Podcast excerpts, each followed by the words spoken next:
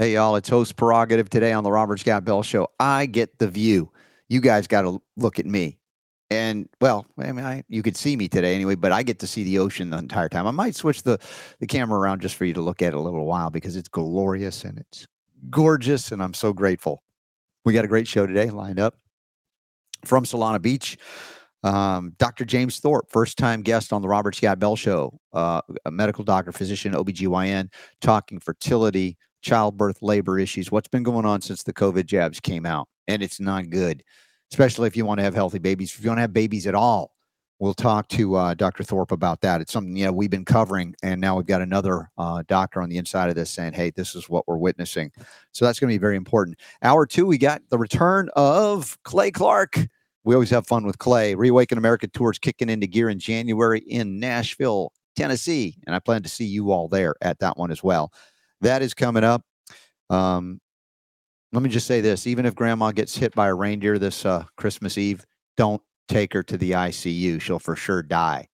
Yeah, the hospitals are killing fields. I'm telling you. Even I mean, the things you would normally want to go.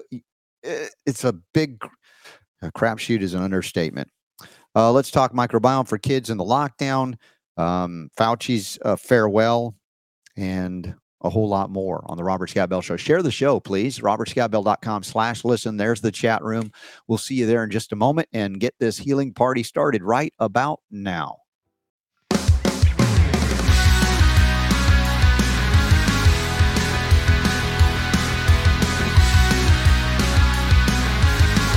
The Robert Scott The Bell Robert Show. Scott Bell Show.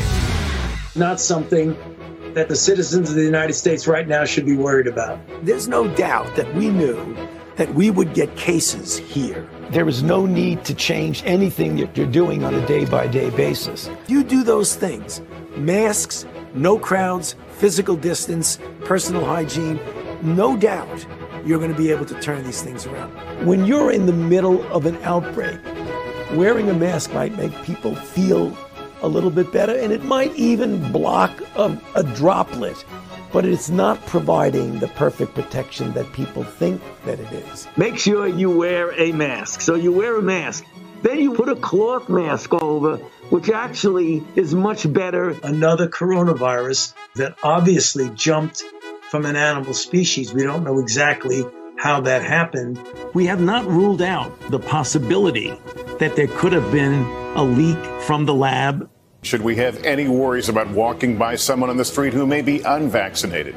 Not at all. I would have no concern walking down the street past a person who's not been vaccinated and even a person who's been infected because the protection is really quite substantial. And we do know that the science shows now that even people who are vaccinated and get a breakthrough infection can transmit.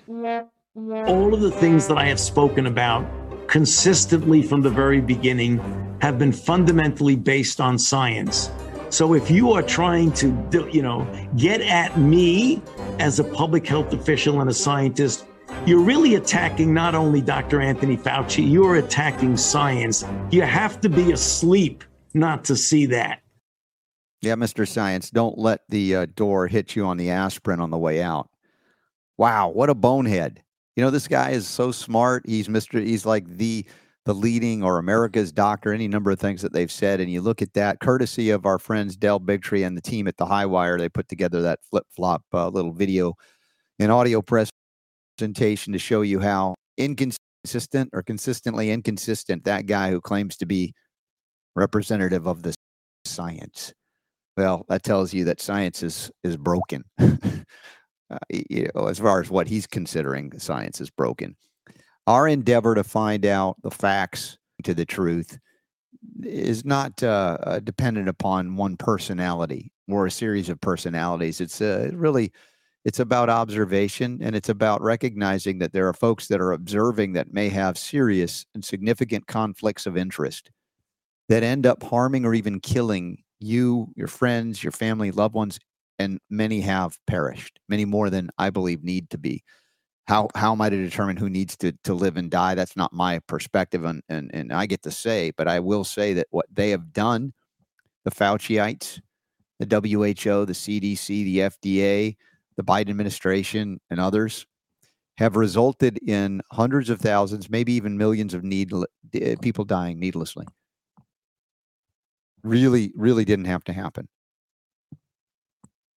So, what are we going to do moving forward? Are we going to look for another personal personality worship, so-called doctor scientist, to replace Fauci? I mean, I'm sure that's the intent. That's what they'd like to see happen. Uh, but uh, yeah, love him or hate him, Fauci's parting advice is to stick to the science. Look at that. And if you look at what he said time and time again, and he wasn't the only one. Remember here on the Robert Scott Bell Show, we were consistent in uh, in bringing out. Let me just see where's. Uh, mute that one out. There we go. Uh, as far as the flip flopping, I mean, these are the reasons why we got banned on YouTube and Spotify and occasionally on Facebook and Twitter because we consistently disagreed with the proclamations and pronouncements from so called scientists representing the government, the media, and the pharmaceutical church. To this day, we're still banned on YouTube and Spotify. Why? We've been proven correct. And more and more information coming out day by day by day of how correct uh, we were, I was on this show. And this isn't about me or my ego saying, oh, I'm so great that I'm correct. I mean, this is not a Fauciism. This is about, uh, uh, you know, observing how what they call infectious disease works, how the immune system works, how the PCR tests don't work, and of course the manifestations on, uh, of an, a very unusual and and uh, frequent nature, if you will. It's it's not natural necessarily, but what we're seeing in terms of cardiovascular uh, damage, heart damage, blood issues, and now even more than that, talking about reproductive issues, which is something we covered early on because I had been meeting weekly uh, during the COVID craziness and still do when, whenever possible with a group of doctors, yes, MDs, DOs, NDs, DCs, nurses, homeopaths.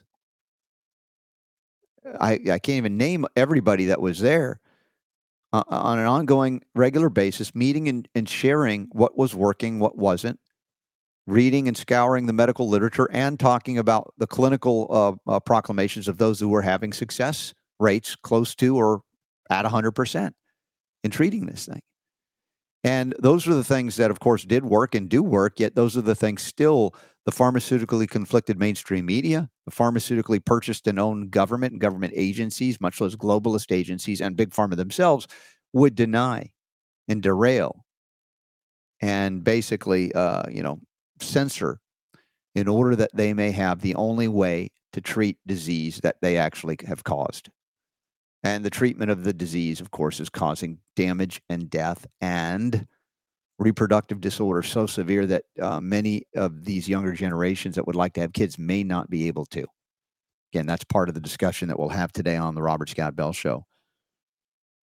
There's another uh, article here um, where the FDA apparently is acknowledging more of the stuff we've been pointing out uh, that should have been a warning sign right from the word go.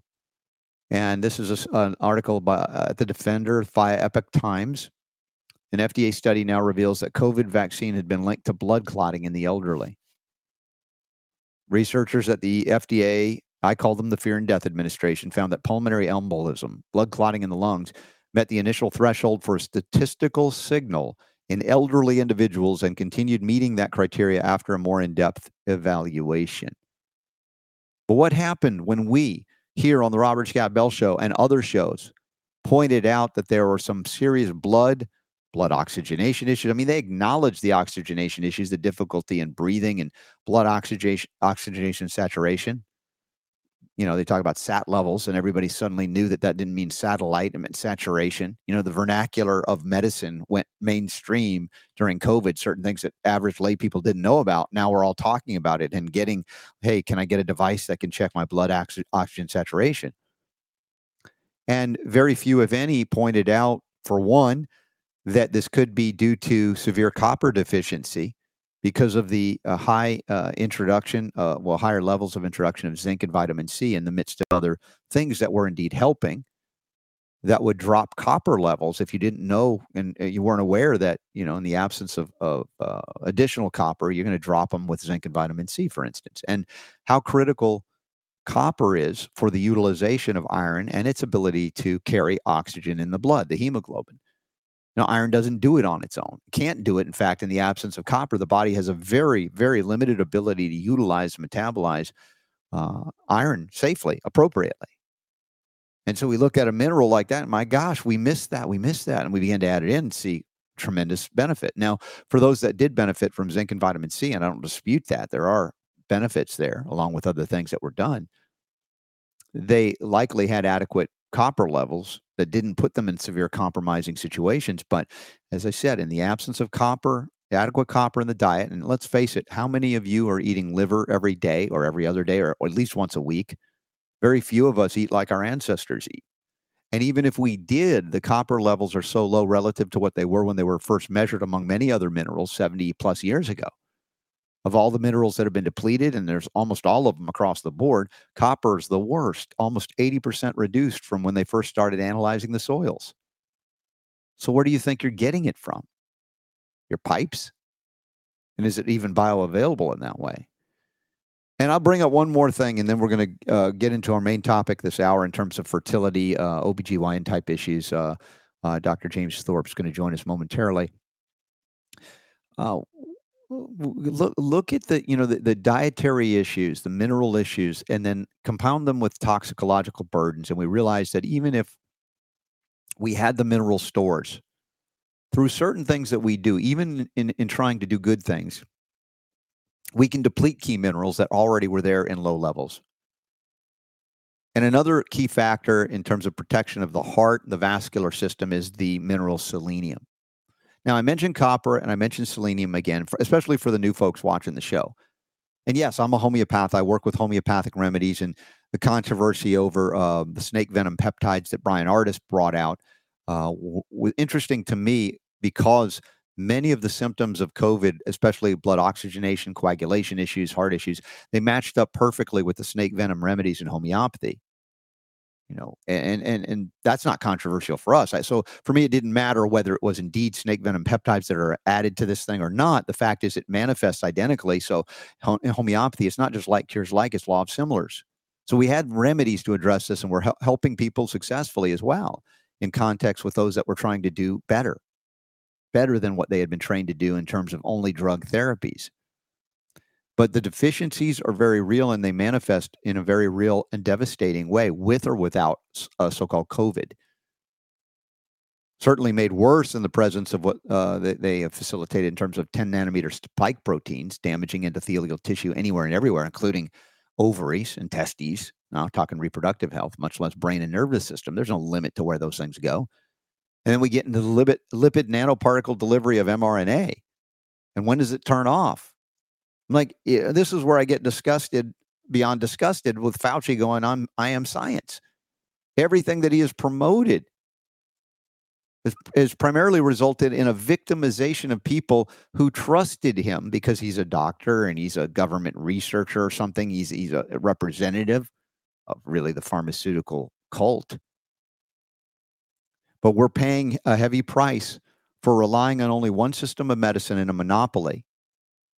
And the education system that primed physicians in the 20th century, primarily when this started in 1910 with the Flexner Report, to only look at every symptom, whether it be physiological, emotional, or otherwise, as, a, as evidence of a deficiency of some synthetic chemical conglomeration that would be patented and approved by the Fear and Death Administration, the FDA to the elimination of anything that would compete with it, including homeopathy, herbs, vitamins, minerals, trace minerals, essential fats, and on and on it goes. There is no such thing as a drug deficiency disease, FDA approved or otherwise. There's a place for drugs and acute trauma interventions to save your life. I acknowledge that, never denied it. But in conjunction with or immediately following, get out and get on something that replenishes the things that have been depleted, and that can manage these dangerous cytokine storms safely without destroying your liver and your immune system, like methylprednisolone can do, even if it can save your life. It's not something you want to be on for a long time.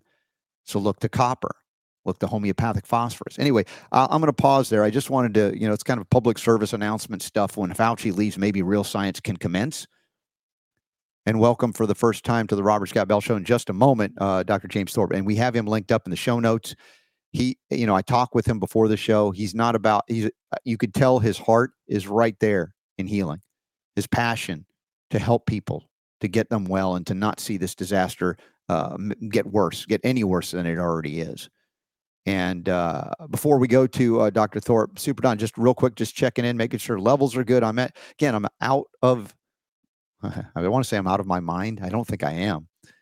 Um, practically out of my body, floating on the ocean that I see in front of out me. Of, out of body experience, being that close to the ocean for that long, huh? Oh my gosh! can- and Super D, we're trying to get you that. down here. You have an open invitation. You know it. I'll be down there. I'll be down there. I don't know when, but it, it's going to happen. Talking happen. to your honey about it. I am. Yes. Okay. Let this blessing or mitzvah happen. It's a beautiful thing. Yeah. Going to do it.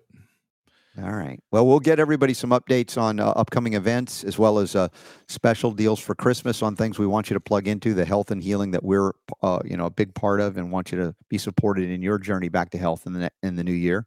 However, you're planning to start it, you can start right now. We'll get to that in a moment. So, uh, Super D, is it all right? We can bring Dr. James Thorp into the mix now. I think we should. Yeah, here he is, Dr. James Thorp. Welcome to the Robert Scott Bell Show.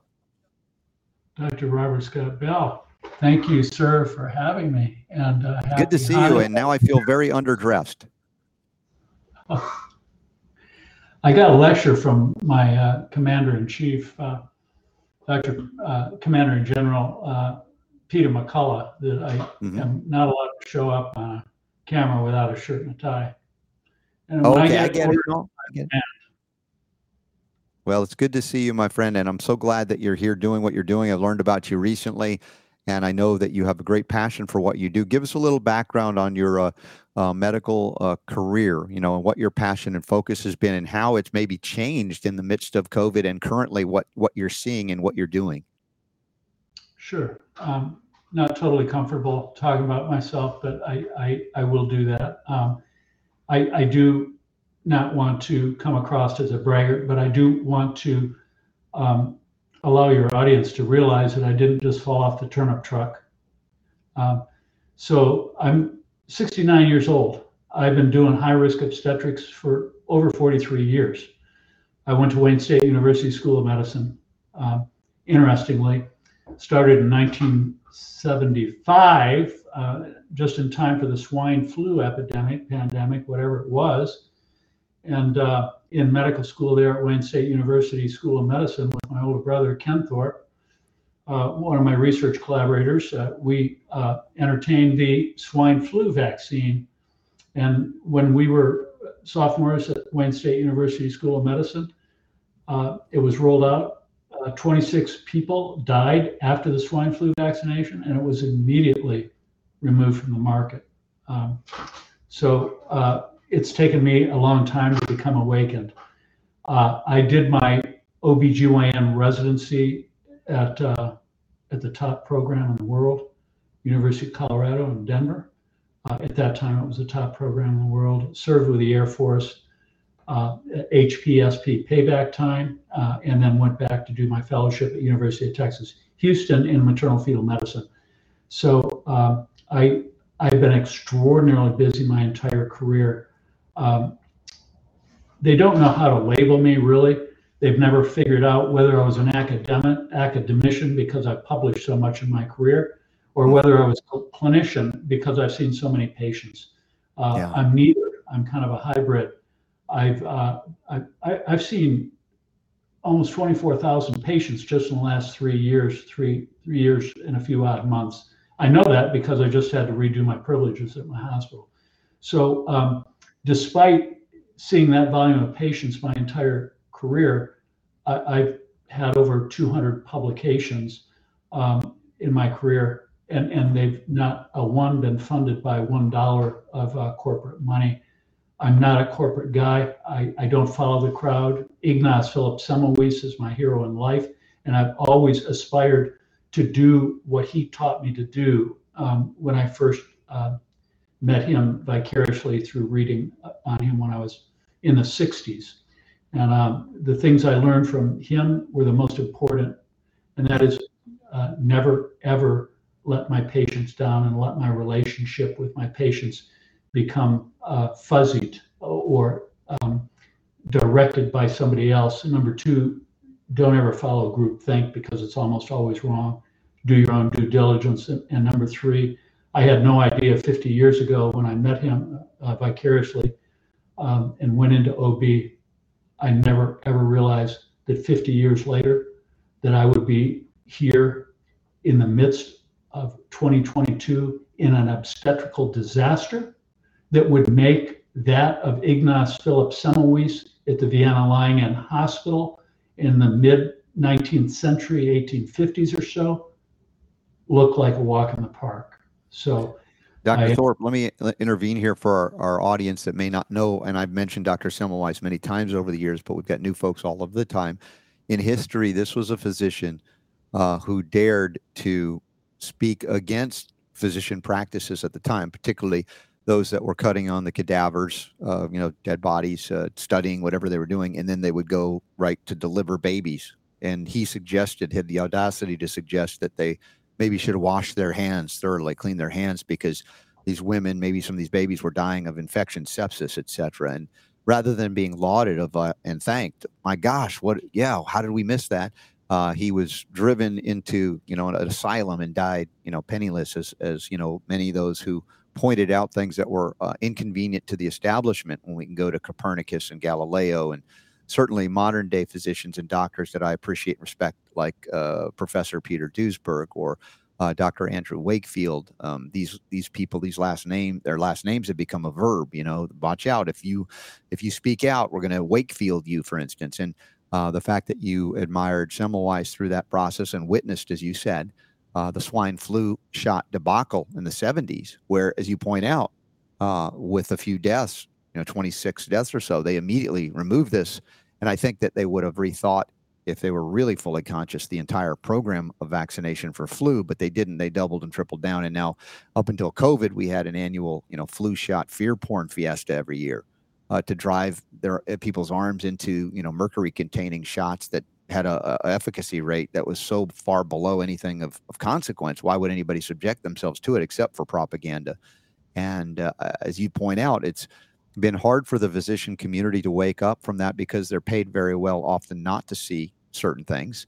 Uh, if they're into corporate medicine or if they recognize their licenses are at risk, we're seeing out in California with AB 2108, uh, the prohibition and the restriction on freedom of speech of the physician to even talk with the patient about options if they violate certain narratives within the COVID realm. And in fact, during this you know COVID crisis, as I mentioned, I was meeting with doctors and nurses, including a specialist within fertility clinics who are observing inordinate amounts of, of uh, in vitro type failures before they even got to implant. Like the, the fertilized eggs would develop, and at day five they just they crash, and they had never seen that, much less the miscarriage rate skyrocketing. It's like the doctors, though, these nurses were pointing this out to the doctors and other nurses, the very few who spoke up and saw this, and they were told to shut up. There's nothing to see here. Move along.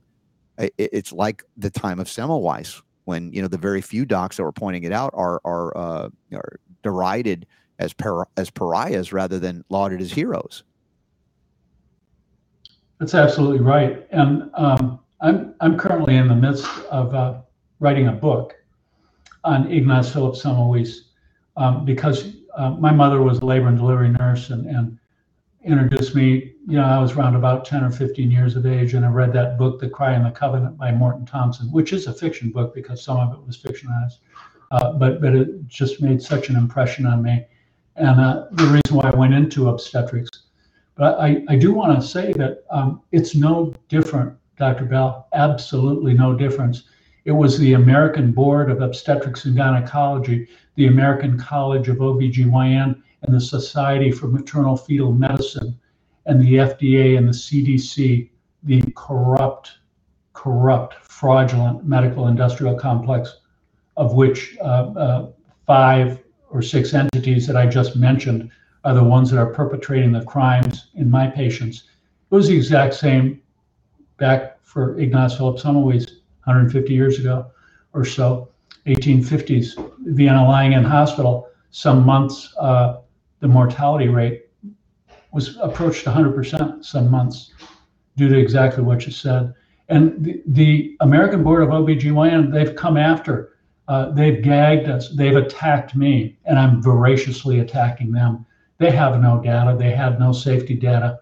They are killing and injuring my patients all over the world. It's the most egregious violation in the history of humanity.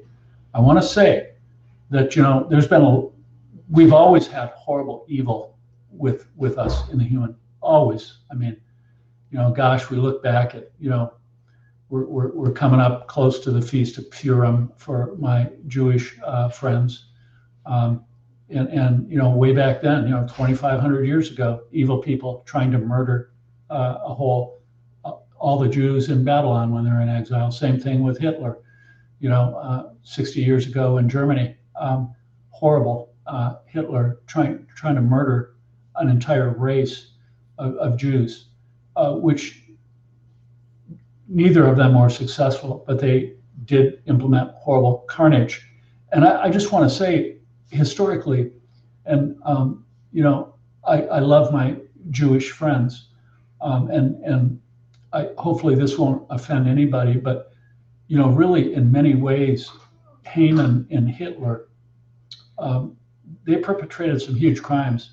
But what I want would like to draw a comparison here is really the the crimes that they committed, you know, what they are doing now, the medical industrial complex, rolling out a lethal, experimental drug to my patients, women of reproductive age, pregnant women, preborns, and newborns, is the most egregious obstetrical disaster. It's unprecedented in the history of the world. And really, I want to make a point here it makes Haman and Hitler look like altar boys. Let me repeat that again, just for your audience. What they're doing to my patients around the world right now, which, by the way, represents a future of all the human genome. Okay, it's not sperm. The rate limiting factor is the precious few ovum, and I'll go into that in a little bit. But what Haman and Hitler tried to do was a very uh, just a country specific, a small geographic location in the world. It was the entire world. It was only Babylon 2,500 years ago with Haman in, in Iran, modern day Iran, or Elam as it was Babylon, or it was in Germany or maybe most of Europe in the 1930s for Hitler. This is all over the world. So, yes, it was a horrible tragedy, but the potential of this is far worse. There's one other reason that I want to point out where this is much more devastating and much more dangerous and much more evil. What is that? This is fifth generation warfare. Okay, so Haman and Hitler killed a lot of people and were really evil, and they're burning in hell right now, as will these people when they meet their creator. But they everybody knew they were grievous killers everybody knew they were evil murderers. That's not the case here, Dr. Bell. Yeah. This is fifth generation warfare. This is information war. Nobody, very few people around the world, except people like you that know truth, and, and a very small number of people, know that this is an orchestrated kill off of my patients. And the patients don't know it. This is not, this is very, very occult, it's very evil, it's very satanic, and it's hidden. This is fifth generation warfare. Dr. Thorp, if I may, you know, to add what you're saying, it doesn't take in any way away from the evil that was perpetrated before in those three circumstances you mentioned. But I say, and I agree with the evil being ratcheted up because it's coming in the guise of we're here to help humanity. We're here to help all of you, and this is going to save your life. And who's delivering it? The doctors. Isn't that interesting? The very group of people, individuals that went in, hopefully in most cases, to genuinely, sincerely help people, they become part of the slaughtering classes, if you will. They become part of the murderous uh, uh regimes. And uh, without them, even Nazi Germany, uh, many of these things, these atrocities may not have happened to the severity. But it's true at all levels for all of us. We must stand up and defend life. And if we give up on that right of defense, then eventually, um, even if you don't think you're the one being targeted, there'll be no one left to protect you when you're the last one and they target you. So we must defend each other. We must help those that are innocent and certainly uh, vulnerable. The youngest among us are those that haven't even been born yet. And a lot of this technology, mRNA technology, right from the get go, we were reporting, Dr. Thorp, about abnormalities within the female reproductive cycle. And finding, come to find out that in their original study designs, they didn't even account and consider, hey, maybe we should observe in women if there are any changes to the menstrual cycle. I'm like, what moron wrote this thing and got it approved without looking at that? And so now we're witnessing, as I said, massive reproductive harm, and you know it firsthand. I mean, there are reproductive toxicology studies that are coming out. Maybe you can relate what you're seeing and what is coming out, even in the peer-reviewed literature. And I realize not all of it's legit. A lot of it's funded uh, by certain interests that want to hide what we're about to reveal and what you're revealing. But I'd love for you to tell us a little bit more about what you've uncovered and seen. Sure, I, would be happy to do that. Um, first of all, w- what I've seen is um, horrible death and destruction and carnage. Not really since the start of the pandemic, since the rollout of the vaccine is when I've seen all the damage. You'll say, well, Dr. Thorp, quantitate that. Well, I can't quantitate it because I'm employed, and if I I'm not allowed to go in and look at any other records, and if I do, I'll be fired. I had a friend of mine that was fired for doing the exact same thing. So it's very clear um, for those of you listening to Dr. Bell, this terrific platform, don't trust any doctor or any nurse in the United States of America because we're all under a fascist gag order. And if you don't believe me, um, just read our paper. Uh, we published a paper uh, just earlier this year, and and we have 19 authors on it. It's the corruption of healthcare, informed consent, and the physician-patient relationship. And um, in that is 19 authors, including four attorneys. It's very clearly we track out exactly when and how and what the MO was for this medical industrial complex, the boards issuing an unprecedented threat on every physician and nurse in the United States of America. If you deviate from this, we will destroy you personally. Now, I was part of my background, I didn't tell you, is that, you know, I've been part of the establishment my entire career. I've been highly uh, honored and respected throughout my entire career. I was asked by uh, President Bush in 2003 to present uh, as an expert maternal fetal medicine physician who uh, did a tremendous number of closed fetal surgeries at, at the uh, turn of the century and was asked to uh, testify in the United States Senate uh, in that year for my expertise as treating the fetus as a patient in the womb. And so, in fact, we, we did that, and, and um, using part of that platform, President Bush took down the partial birth abortion, only to be reinstituted by um, President Obama many years later.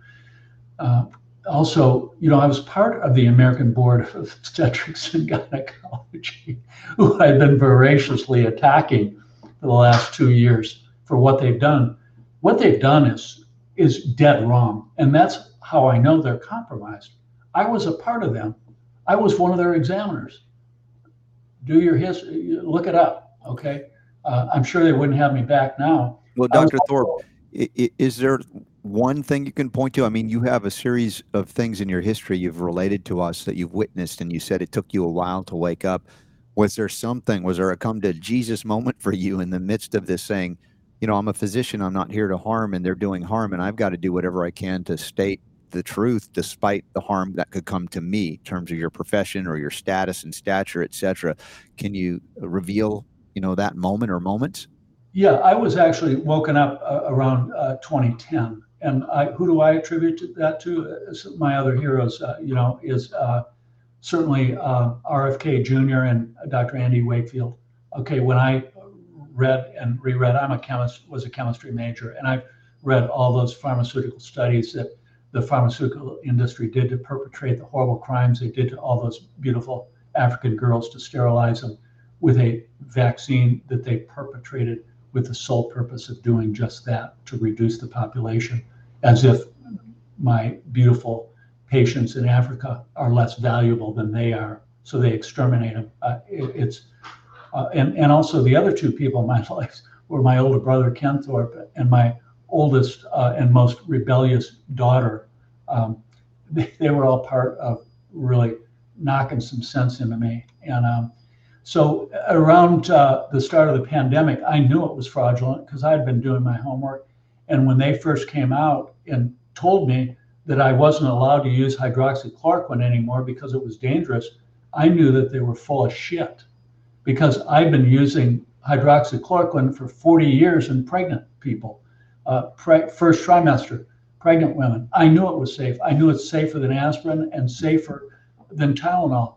And so did the so did the CDC and FDA because uh, I have screen captured shots on, on their website bragging about how safe hydroxychloroquine was for pregnant women and for breastfeeding, and even in the first trimester and for children.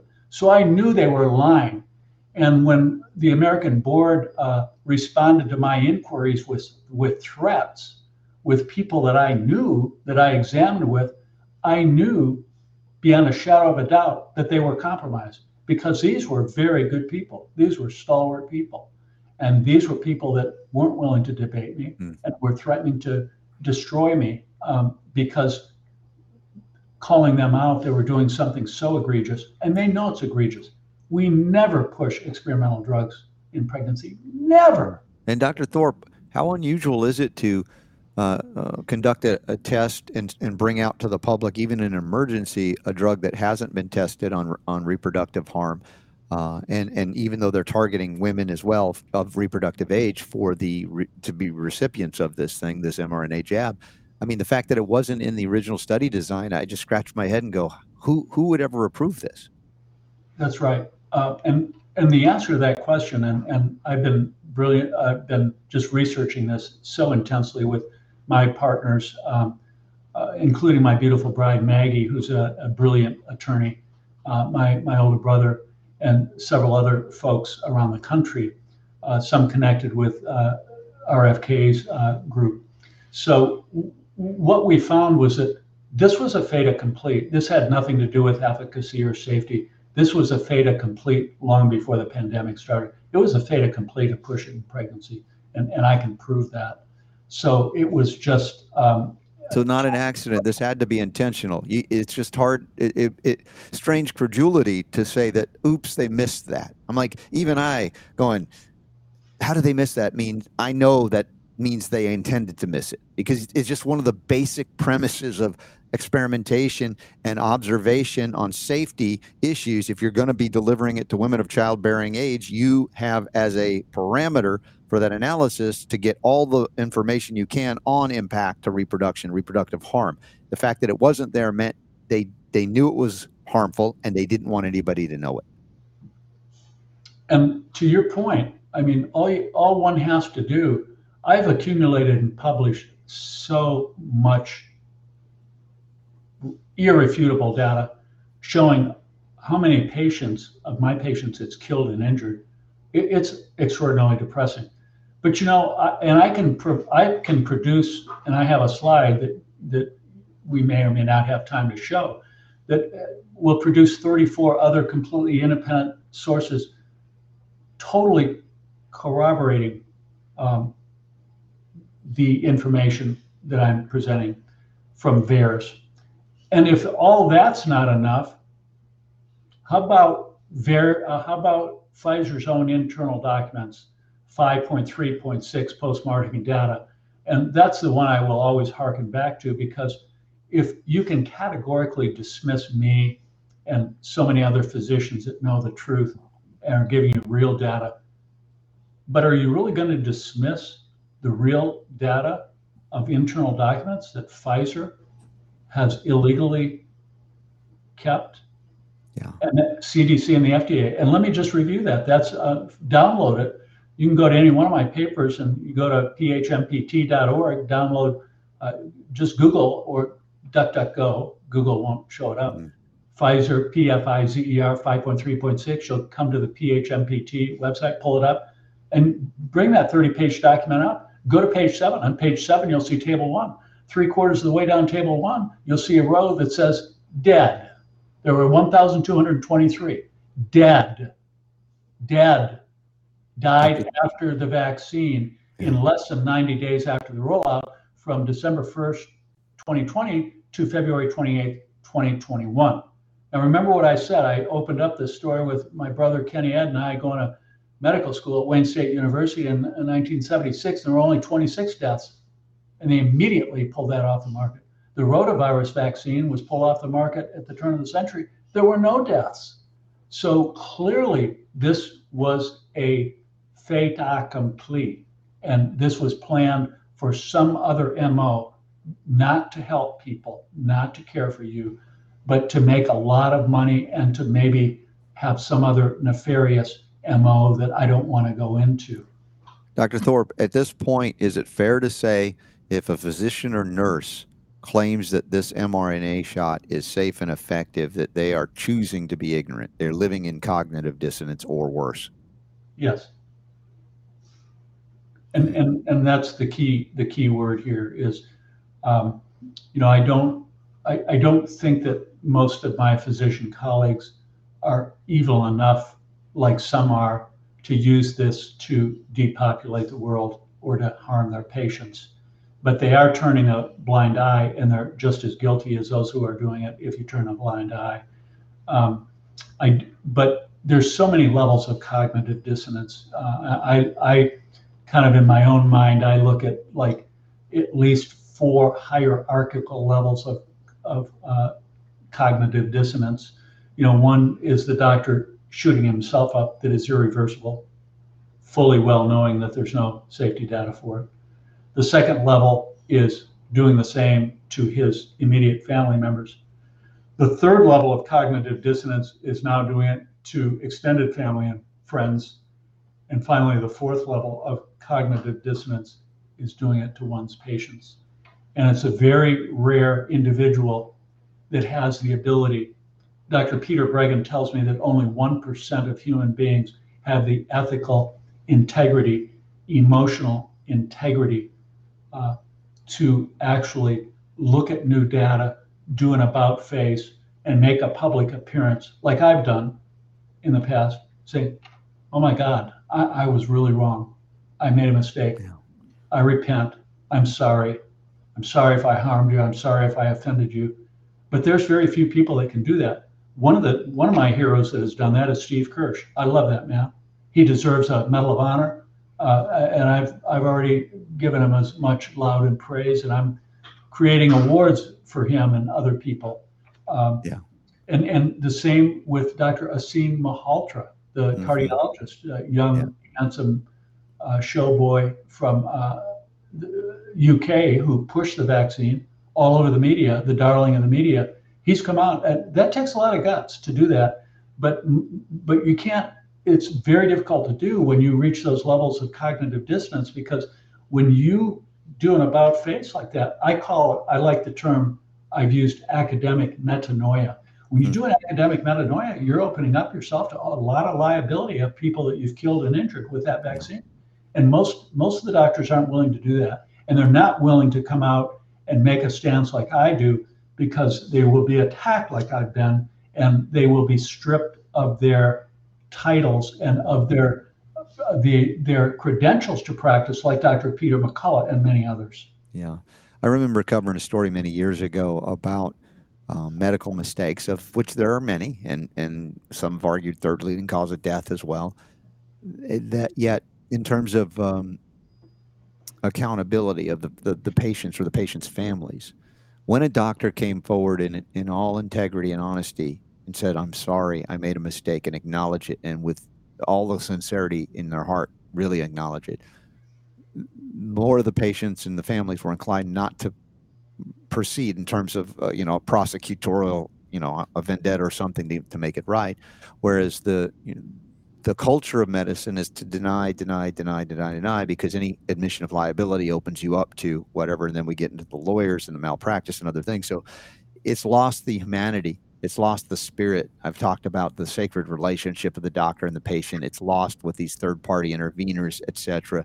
It's made the practice of medicine something akin to a Luciferian, uh, you know, uh, I always say that protocol that uh, does not support life, does not acknowledge the majesty of creation, but just simply manages diseases that it had previously created. Now, this is not when I say this, and, and I know you know this, is not an accusation that every doctor is evil. That's never what I've ever said.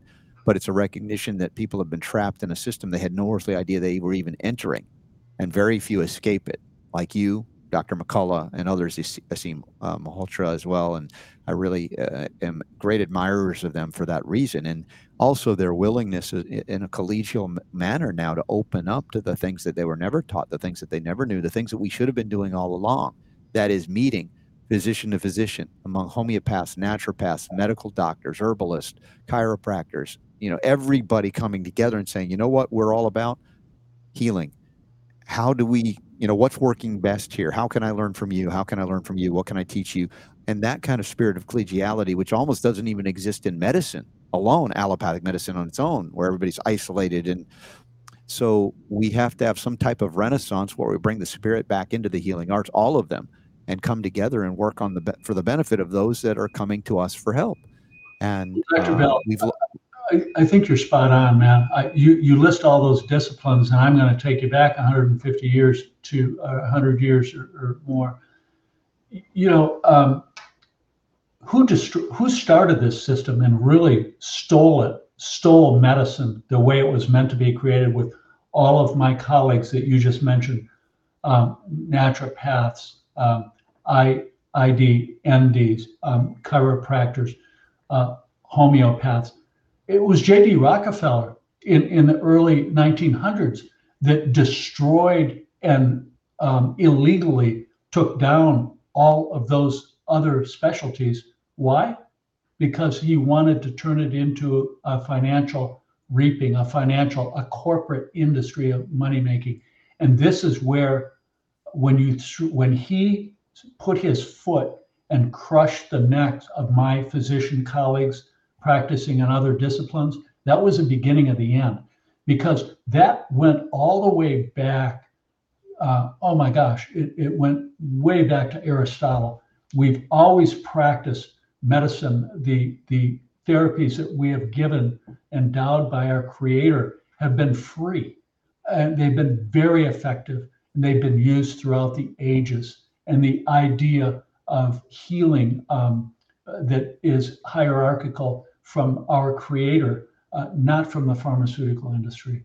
And that's where we have gone off base now to the point where there really are no more physicians available. They're stepping us, they want to turn us into technicians that follow an algorithm that can't think for themselves. You know, I have a I have uh, many young friends, including a daughter, that are new doctors, and I know the way they're being trained. They're being trained to follow cookbooks. They're not physicians. They have no independent thinking, and they are scolded and ridiculed, and they are censored and chastised if they think on their own, like I was mm-hmm. taught to think. It's a very, very dangerous situation. So here we have, you know, another fascinating discussion. I know I want to get more into the reproductive toxicology as well. You know, to, to to put a warning out for anybody who has not yet got the jab, or maybe got one and not two or not three, so we can provide some level of maybe a, a direction out of this mess if it's at all possible. But what we're talking about here is what I'm hearing thematically from a lot of folks from the medical community that have, again, become the the the doctors with integrity that are connected to the spirit and being guided uh, is that need to come together and stop with the elevation of one or exaltation of one over another. This is arrogance of man stuff rather than you know honoring the creator that gives us the gifts of healing in all of the various professions that exist out there. Uh, and you know, I want that discussion to come out more and more everywhere we go. That we talk about, you know, what we need to bring them all, all of us come together again and that artificial divide that was created by, as you mentioned, Rockefeller, Carnegie foundations, and things like that, have been very effective in programming the mind of man to perceive and believe that, you know, MD means M deity.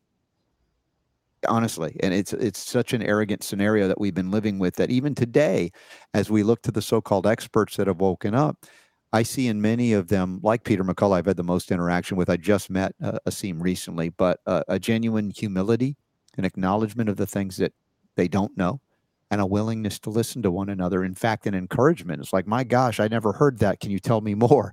And that is the spirit of a real scientist as well. I want to learn. I want to know more. I've never hung my hat and said it's over. There's nothing more to learn. And unfortunately, in, in medicine, that is often the case that you you have to live that way, or else you will be drummed out of the profession. So, um, again, refreshing as well to hear. I didn't expect fully where we were going to go today with this, but I'm just encouraged, and my heart is happier by uh, interacting with you as well. Likewise, Sir Karl Popper put it better than anybody um, who is knighted. Sir Karl Popper, famous uh, researcher and philosopher writer from the United Kingdom, um, science progresses by falsification, um, by observation of an individual. Uh, the antithesis of science is squelching opposition, like they're doing to us now, like they did to Galileo, Copernicus, Ignaz Philipp Semmelweis. I could go on and on and on.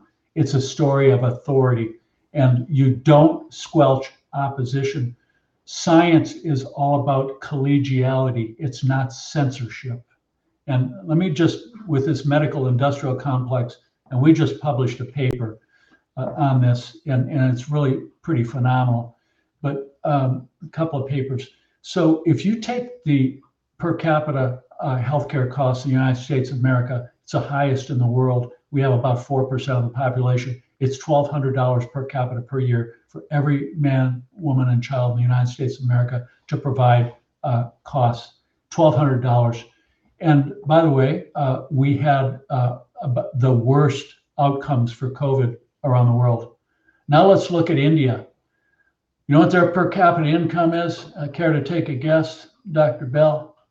Well, it's so low as to be embarrassing relative to uh, what we experience in the West and our standard of living. It, it you know be hard for people to conceive of the number, but go ahead and throw it out there. Sixty-four bucks, and their health scores are much better than ours, and they did far better than we did, and they're four times the size of our population. So that right there tells you how the medical industrial complex have um, just stolen and killed and injured for profit, uh, mm-hmm. most of which has come from the United States of America, but we're also dictating that around the rest yeah. of the world. Yeah, Dr. Thorp, and I know in in India, mainstay of uh, what we call mainstream medicine includes homeopathic medicine and Ayurvedic medicine. And when I went years ago to Nigeria and Ghana to meet with the the healthcare providers and doctors there, I was probably the only white guy from America ever to go, "Hey, throw out the medicine of the white man, go back into the bush and save the medicine of your ancestors because that's closer to what can save us all. Uh, and it doesn't mean throw out advancements in emergency trauma interventions. That's again, I don't think I need to say that again on this show, but the reality is everything beyond that is is an inappropriate place for the most part of what the pharmaceutical industry has brought about. Uh, allopathic medicine has its place of suppression for survival and, and, immediate urgencies, but when you extend that urgency or emergency to a perpetual state, then you kill people. And that's what we're seeing with this perpetual state of emergency and emergency medicine out beyond the realm of where it's designed to be proficient and is excellent. Um, so, uh, briefly, I know we're almost to the top of the hour here. Um, are there uh, other things that are of concern in terms of fertility miscarriage, other thing? Are we seeing a very unusual spike in all of these things? I know that for infertility has been on the rise for a generation or two now, with a lot of things related to pesticide exposure and GMOs and things I've covered. But again, this mRNA is a whole leap in another uh, dastardly direction. Yeah. So um, I, I, think our recent publication uh, with my colleagues, uh, of which Dr. McCullough was one of them, what we did, and we recently published the paper where we looked specifically at the VAERS uh, reports, the CDC, FDA VAERS, and we did kind of a novel approach. I, I reckoned that the the most uh, accurate, truthful medical information from the CDC and FDA's database would be using influenza vaccine as a control group because we've used that in pregnancy since 1997. Uh, it was so we started our study out looking at uh, uh, January 1st, 1998, um, for influenza vaccines, and then we we looked at the the complications uh, of menstruation and pregnancy in women of reproductive age using the COVID 19 vaccine as the experimental group, which was only, of course, for 18 months versus 282 months of the influenza vaccine. Well, what we found was um, extraordinarily concerning. Um, keep in mind, uh, Dr. Bell, that uh, the safety signal is a twofold increase, which the CDC and the FDA publish on their own website. You have a twofold increase. So we we did not see twofold increases. Okay, we saw increases that were multiples, uh, tens, fifties, hundreds, over a thousand-fold increases. For example, menstrual abnormalities, almost 1,200-fold increase in major catastrophic menstrual abnormalities, significant increase in infertility. In pregnancy, a massive increase in miscarriage. In fact, there was a 57 fold increase in miscarriage in those patients who received the COVID 19 vaccines compared to the influenza vaccines. Um, fetal death, fetal death, a 38 fold increase with the COVID 19 vaccines compared to that of the influ- uh, influenza vaccines in pregnancy.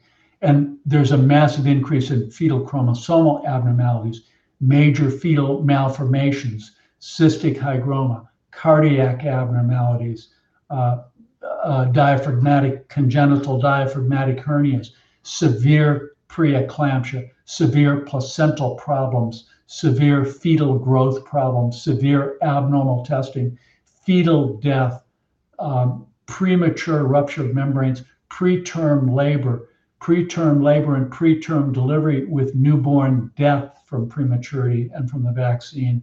And I could go on and on and on and on.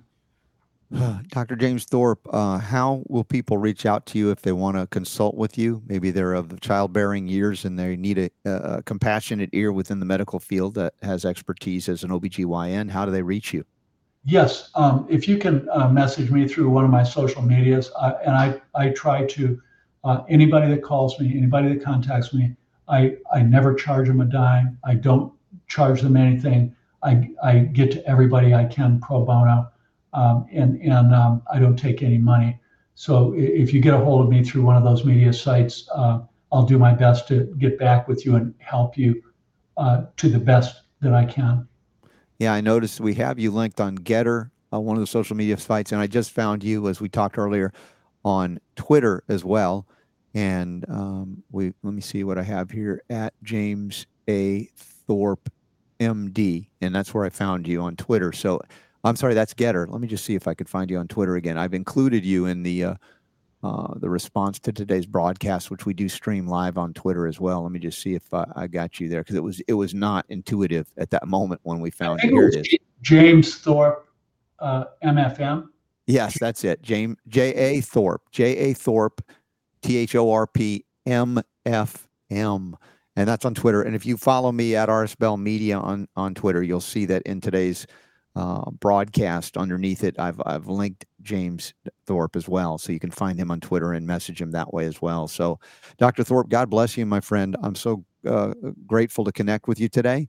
And I hope that we can follow up if anything I can do to help on my end uh, out with outreach or uh, when we get into more discussions uh, of homeopathy and, and, and, minerals and different things that I've been investigating for decades now. Um, anything we can do to add to the uh, healing benefit, we want to do. Dr. Bell, thank you so much for having me on your incredible platform. It's, it's sincerely an honor and a privilege, sir. Yeah, I appreciate you as well. I can't wait to meet you in person one day. That's Dr. James Thorp. Y'all check him out. Links are in the show notes at robertscottbell.com. Uh, when we come back from this break, uh, we have a, a, a, a question about cancer, a cancer question, interestingly enough, from Chris. And also, I'll have an announcement. Uh, I'll be broadcasting live from a, cancer clinic in, in south of the border tomorrow. That's a surprise. We thought it might happen, but I didn't want to say it before I knew it was happening. It looks like it will. We'll let you know about that as well. And uh, we're scheduled to have Clay Clark. We might delay and might have to have him after the show on a pre-record for tomorrow as we're or or for Thursday. But uh, lots of good stuff coming up on the Robert Scott Bell Show, including what we just did. If you missed any of the interview, with Dr. James Thorp. You definitely want to go back. He related some profound and important history that he personally witnessed, some of which was inspiring to him previous to our lifetime here. Uh, that uh, acknowledge things that we've discussed many times over the years here on the Robert Scott Bell Show. So we have a new friend in the healthcare uh, realm that is genuinely concerned about actual healing as opposed to the things that have been going on for far too long in medicine. Uh, that's Dr. James Thorp. Right here on the Robert Scott Bell Show. Uh, I'll take a look at the chat room when we come back with Super Don, see what's going on, little upcoming events, special announcements on special deals to access things that can help strengthen your health, your vitality, your immune system as well before Christmas as well. Take advantage of those opportunities. And with that, we'll take a quick uh, top of the hour uh, education break and remind you that the power to heal is yours.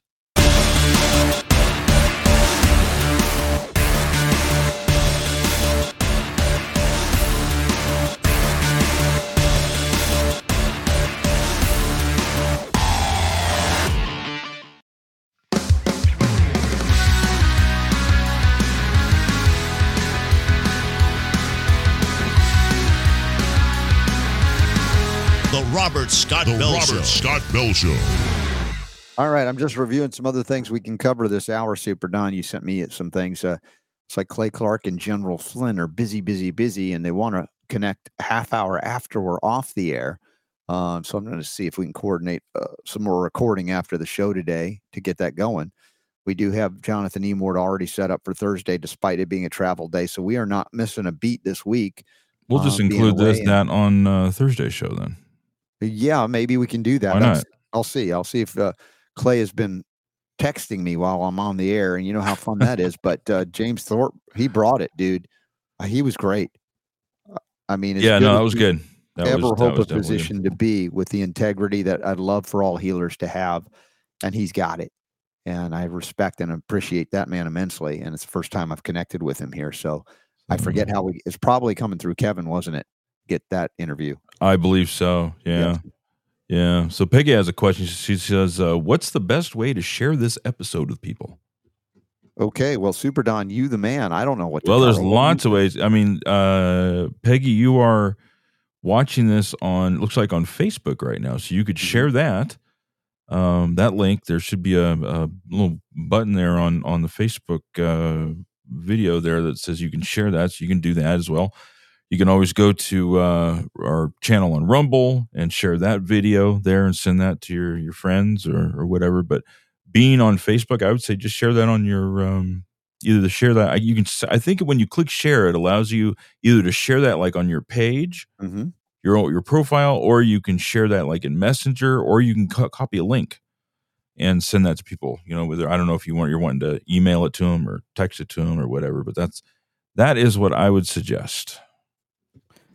Okay. Well, thank you for wanting to share it. I thought it was terrific. Yeah, absolutely.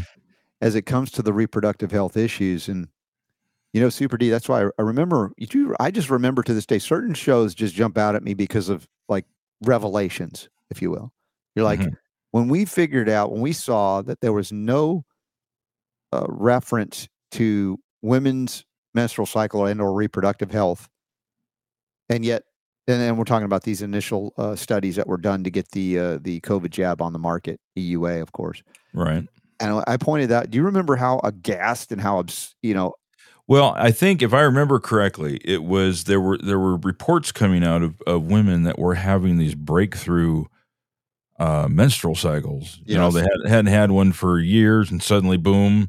You know, Mhm. women had already gone through menopause, or women that um, you know, it just you know they have they have their their cycle, and suddenly it was just all out of whack, and it was different and stuff, and and so then that's what prompted the question, right? Yeah. It was kind of like, well, okay, well, let's look into this here. You know, what what what does it say in the, in the science here, as far as you know, in the clinical trials? You know, what was it that they uh, they recorded on that, and that's when we found out. Mhm. that- In fact, in fact, I think the people from from Pfizer and stuff like that, they were like, well, we didn't really think to do that. Yeah, that, and, and you remember how outraged I was? I mean, I couldn't feign it. You know, I couldn't And, pretend and I was outraged. And then they was like, acted like it was no big deal. Oh well, it just kind of resolved itself. And to me, my the thing I was thinking was, Mhm.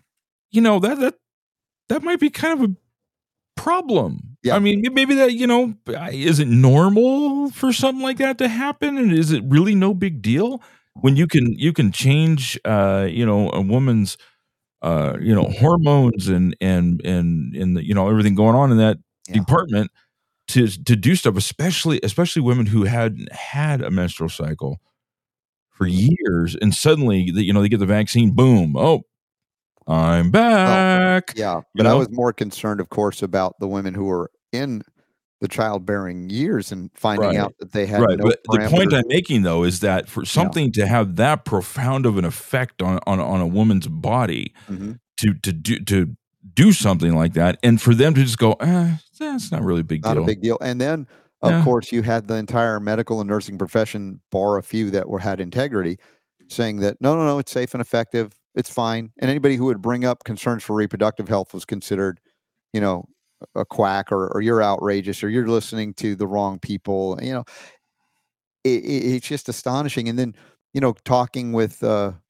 um, Dr. Thorp last hour again, he acknowledged this. I said, you know, someone who's been in there and been in peer reviewed published literature for years in the midst of his physician practice. You know, it was like to be outraged is like under an understatement. How would you consider giving an un, untested or a newly uh, ex- being examined, if you will, technology of injection to women of childbearing years and you had no consideration, no thought whatsoever to put as one of the parameters, a key parameter to look out for any reproductive changes, menstrual cycle changes? I was it was an emergency robert. The medical profession that's that claims it was it was an emergency. We did, you know didn't have time to look for that kind of stuff. Yeah, but what does that tell you about a living in emergency and using that as an excuse? robert just listen to anthony fauci please just stick to the science man What are you showing there? come What on stick just stick to the science What is that on the screen? are you so far away from the computer Yeah, I'm sitting back Oh. on the couch now. Bring it up. you, you're totally ruining my joke here Sorry. Stick to the science. just yeah. stick to the science man Yeah. I got some Velcro. I'm going to stick him to some science. Good luck getting down off of it. you are so mellow sitting on that couch i, I know. Well, this is what happens. I, I, I you know, and, and Dr. Thorp was pretty laid back for as intense as I felt like that's he- true he was true bringing. yeah Um, he's very calm in demeanor. Yet what he was describing are, you know, outrageous atrocities of the profession he was, you know, raised in and and grew into back in the 1970s, having been, uh, he said, what a sophomore, or some second year medical school at the time of the the swine flu debacle, the shot in the 70s. That was a fascinating journey he's been through. So I appreciate all that he had to had to share with us. So um, this song, you know, Grandma got run over by reindeer, just comes to mind with this article that you found. and is that do, people play that song anymore? Is that like somehow so politically incorrect that grandmas i don't It- offended it's everywhere? been a while since i've heard it Yeah, but i mean during our uh, growing up phase yeah, um, it was a regular on on the uh, the radio yeah. Every station. year this time. Now, Yeah. why do I say this? Is because this article you found that says don't send grandma to the ICU this Christmas. hmm And I thought, oh, what if she gets hit by a reindeer, right? And and yet, she's Yeah, I think you're reading it wrong though, How do you think? because they're not saying that if grandma uh, gets hit by a truck, don't send her to the ICU. What they're saying is, uh, please don't breathe on grandma. Make sure that you wear a mask. Oh, Uh, Really? Yes, that's where they're going with this one. that is. Exa- you only read the headline. well, you know, the thing is, all I need to do is Where's read the headline to get the truth of the matter. I got. I need to. I don't What? actually. I don't have that sound effect. No, that's all right. No, no, I think I'm I think I'm accurate though in my interpretation, despite their protestations in the article about breathing on grandma. The actual thing they meant to say, it's kind of a Freudian slip in the headline. We really don't want you to send grandma to the ICU because we'll kill her. But then they come back and they go, "Oh, it's really because you breathed on her." Right. Uh, but the the God's honest truth, as we talk about in one of the articles you just found, is there are more than seven million incorrect, uh, what is this, diagnoses or or mistakes made in the U.S. emergency rooms each year. Wrong. Yeah. Wrong diagnosis uh, Oh. per year in the emergency rooms. So th- you know th- they're going to say, "Grandma did not get hit by a reindeer; she got COVID." Right, despite the fact that she's crumpled in a in a, in a mass heap because the reindeer trampled her, but it's COVID. it's just like we we went through. Well, she had the COVID, dude. That, this is this is like I'm having like flashbacks right now. Yeah. of like three years ago, right? Mhm. When when this was we're starting to reach a, a, a fervor pitch, and uh, it, it you know it was like, well, so and so, you know, they brought him in and had a gunshot, or brought him in had been in a Yeah. car accident, Mhm. died of COVID. And they actually Exactly. wrote on the the death certificate or or on the you know the notes or whatever that they wrote on there that you know uh, because he had gotten COVID, uh, it Mhm. caused him to uh, be drowsy, so therefore he then crashed his car. You know, um, lot of lot of weird connecting of the dots that was going on back then Yeah, with COVID. Everything was, was, a COVID. a COVID test in the car, and he got in a car accident. That was really COVID death. it's like maybe you ought to get that guy in the ambulance uh, and get him to the hospital, and not sit there and swab him to see if he's got COVID or not. Yeah.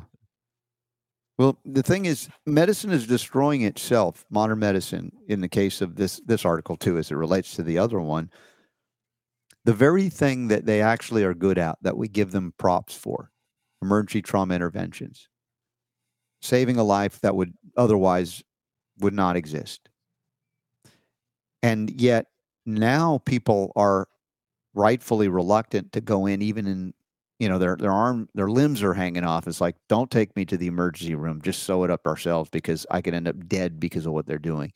And and you know that's it, it is new but it's not new again when you say 7 million incorrect diagnoses made in the us emergency rooms every year you go in the er and you're in an emergency situation they give you a wrong diagnosis what does that mean for the treatment could the treatment actually kill you even though it's obvious grandma got hit by a reindeer i just keep coming back to that it's absurd, but it's not. And so, what can we do, or what is possible that can be done moving forward to correct some of these sce- scenarios in allopathic medicine in an area where they shine? And the first thought I have, Super D, is have a homeopath in there, or at least an MD trained as a homeopath to give arnica immediately to everybody coming into the trauma centers, the emergency rooms. Because, you know, by definition, if you're in an ER, you have trauma, you have pain, you have swelling, you have shock, all of these things. Arnica covers most all most all of it. Mm. Well, where- okay, let's look at let's look at the article here because they say the top five. Con- uh, hold on here. if you don't mind. Whoops, wrong button. Yeah. Try Yep. again. All right, so the top five conditions that were misdiagnosed. hmm Number one on the list: stroke. Wow. Diagnosed a stroke. Okay. Myocardial infarction. Aortic aneurysm. These are these are major things, dude. This is not like, oh well, we thought you had the flu, hmm uh, but you know actually you So had strokes and heart attacks, uh, aortic, cord compression or spinal cord injury, spinal cord injury. Okay. venous Thrombocyte. What is that? Wow. Well, all right. Say So five times real fast. So uh, uh, four out of the five look to be cardiovascular, and Right. one out of the five is is a spinal cord injury. That was 39% of all serious misdiagnosis related Wow. harms. Forty percent of all di- related to that. So, what does that tell you about the, the cardiac events? You know, and their ability to be accurate and diagnose them, much less then what do they do to treat them? You know, when you go into the ER, and I've done that a few times, especially recently, hmm um, man, you know, I mean, they they hook you up to like every machine that they've got. It's it's not like uh, you know you, you would think anyway. And I I mean, this maybe you're just I, I don't know. It's just like here we're going to put all these things on you, or take these things, and we're going to measure this and that, whatever. Like take all your blood, you know, and all this stuff. So it's like. The, they you know they've done they do every test you can think of EKGs and cardiograms and, and MRIs and X-rays and you know the whole deal uh tubes and wires and all kinds of stuff so it's like how are they how are they missing this stuff is it, are they are they incompetent is there a level of, of incompetency that's going on there hmm Well, uh, how, how, how, how far down the rabbit hole do we want to go here? Are they doing all Yeah. these tests because they just want to do them to make money? Mhm. because they're doing the tests so they can charge the uh, insurance companies, but they're not accurately reading the results. What's going on there? All right, Super D, you ready to hear? No, I just like talking. To No, you just wanted to ask. Uh, were those questions rhetorical? Did you not want me to respond? Um, semi, but I mean, it, it's it's it warrants some explanation. So go ahead. yeah, yeah, Lucy, you've got some explaining to do. Yeah. All right. Part of it you hinted at, and it was brilliant in that Oh, what are those planes that you fly that are like helicopters and then they turn that way with the, the, the propellers that just flew by over the ocean? What are those called? Really? Yeah, that was. I don't know what the name of those are, but I know Yeah. what you're talking about. Sorry, I get this squirrel across the ocean. So you mentioned the diagnostic tests, the eh, the analyticals, all of the tests, the blood test, all of this, and you know they're they're ripe for again misinterpretation, mistakes, etc. These are snapshots of things that are happening, and you know I mentioned sometimes about the the blood test related to you know what I'm going to go into this now for for the for the sake of, of of how they make mistakes, for instance. Okay, how many uh, times have I heard? Now, this is not something I've covered a lot on the air, but I have covered it a little bit about the copper issue. I come back to that because it's still fresh in uh, my mind about what we've done in overdoing certain things and depleting copper that was already low. And in a heart attack event, you have massive inflammatory cytokine storms occurring for the purpose of saving your life because tissue is dying and and you know the immune system is on high alert it's go go go get the, all the immune cells in there so cytokine storms happening and then of course i say of course not all, everybody knows this but of course the copper stores from wherever they can find them in the body are going to start dumping into the blood to be taken to the areas of need because copper is an anti-inflammatory. It's your systemic infl- inflammation reducer. It's not you're not producing methylprednisone in, in in house in your body. You're you got copper and it's going send the copper send the copper. And so in the midst of this or even you know shortly thereafter probably even within weeks thereafter there's still inflammatory cytokines going bonkers there trying to you know resolve the issue if you've survived it and so your body is still copper copper copper send us some copper and so you get tested your blood gets tested and they read high copper levels high copper levels. They're like, oh my gosh, we've got to do whatever we can to get the copper out because my gosh, you're testing so high in copper. This is the normal blood range and you're way above it. And they don't consider that in in a normal and optimal metabolic response to a cardiac event, that the copper is being dumped into the bloodstream where you're testing the blood for the purpose of saving and the life of that individual and and that body and and in fact helping to uh, regenerate or repair. And here's another thing related to the mistakes that medical doctors can make in the midst of it, whether it be triage acute care or whether it be uh, systemic chronic care, like for an autistic child, a child with autism, as we call it, primarily vaccine and heavy metal injury. A similar scenario is occurring in an autistic child's body. Is there's a systemic inflammatory response that is happening and happening and happening and happening, not like an acute injury, it, it boom you got it the injury is now done you're not getting pounded on it again so you, now you've got the ability to heal it so there was that initial storm and then you're moving beyond it you have a systemic repetitive continual inflammatory response intestinally neurologically vascular musculoskeletal everywhere because the injury never stops because they never get rid of the offending element the heavy metals the mercury etc and then you test those children you get a, a really good diagnostic test on the blood and say, hey, let's check out and scope what's going on. And they go, oh, high copper. Once again, high copper. Oh my gosh, copper. Stay away from copper. Stay away from copper. In the meantime, these kids are, whatever copper stores they have, their little bodies are just spewing out to help save their lives in an ongoing battle against this inflammatory cascade that never ends. And the doctors say you're high in copper. Stay away from copper. Oh, my, my doctor said copper is the problem. Copper is the culprit. Copper has caused all of this. Super, did you you kind of get where I'm uh, I'm getting in terms of how they interpret these tests? I know it's one ex- only one example, but I'm telling you there are others that are out there that you begin to see a pattern emerge that with all their technology and their testing capacity, they discount somehow the real world metabolic implications of high copper in the blood, why that would be the case for the benefit of that child or the or the adult or the So, person. uh, look, I hear what you're saying. Yeah. Um, I, I'm guessing that if you were in the ER and they hooked you up to some machines and they said, well, blah, blah, blah, blah, blah, and you said Yeah. copper, they'd be like, huh? Yeah. Um, yeah, because that's just not something that they are, uh, you know, that they're, No, they're trained I, in. and, and, stuff. and but, the- but here's what I'm saying. When, when you look at somebody, let's say somebody had a, sh- is suffering from a stroke Mhm. or they're suffering from a heart attack or something like this, and they hook you up to the EKG and they go, oh, everything looks fine. Yeah. It's like, wait a minute, hold on. There's literally no way that the EKG, uh, if if I'm if I'm using the correct tr- t- test, Yeah. uh, I think I am.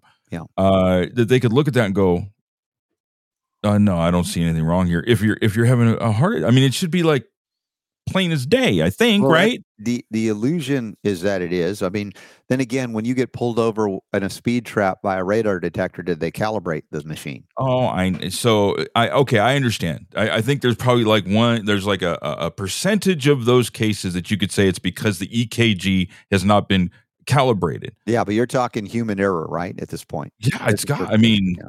come on, you are the. You, this is the ER, and listen, I'm not trying to. In no way am I. ERs suck. Okay, I've been to a bunch of them. I have.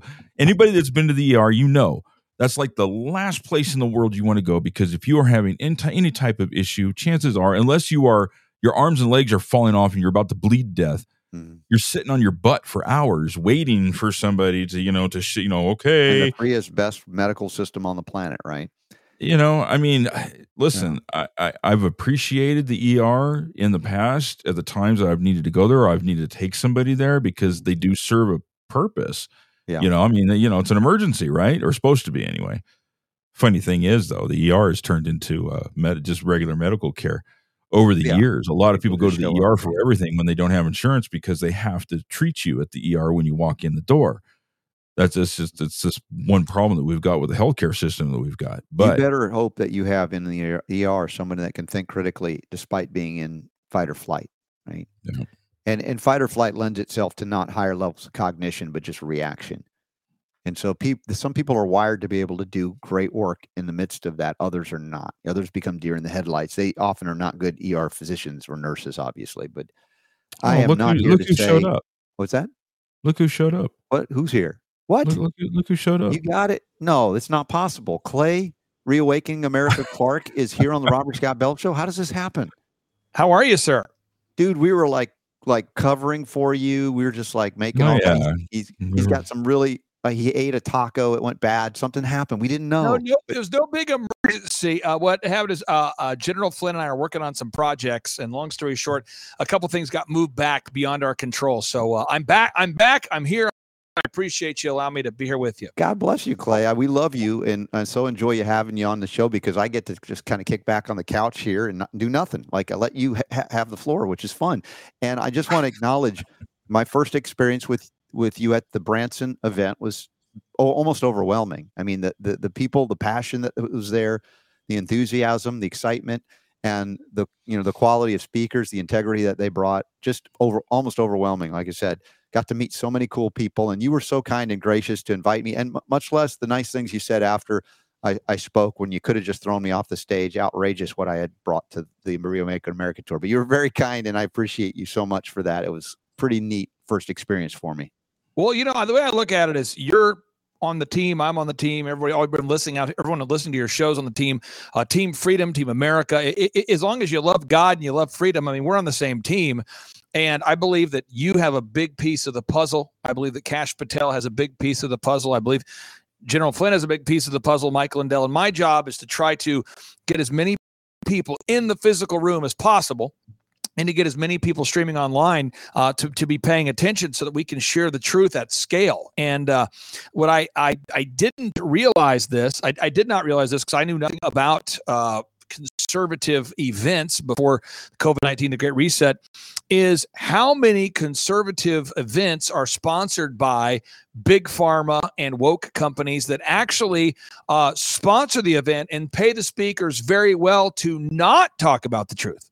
And that, that that is blowing my mind. I keep hearing from people. They say, "Clay, I went to this conference or that one, and I never run into people like Robert Scott Bell there. I never hear Dr. Tenpenny there. I don't see a General Flynn there. How come those people are at your event and they're not at other events?" And I tell them, "Well."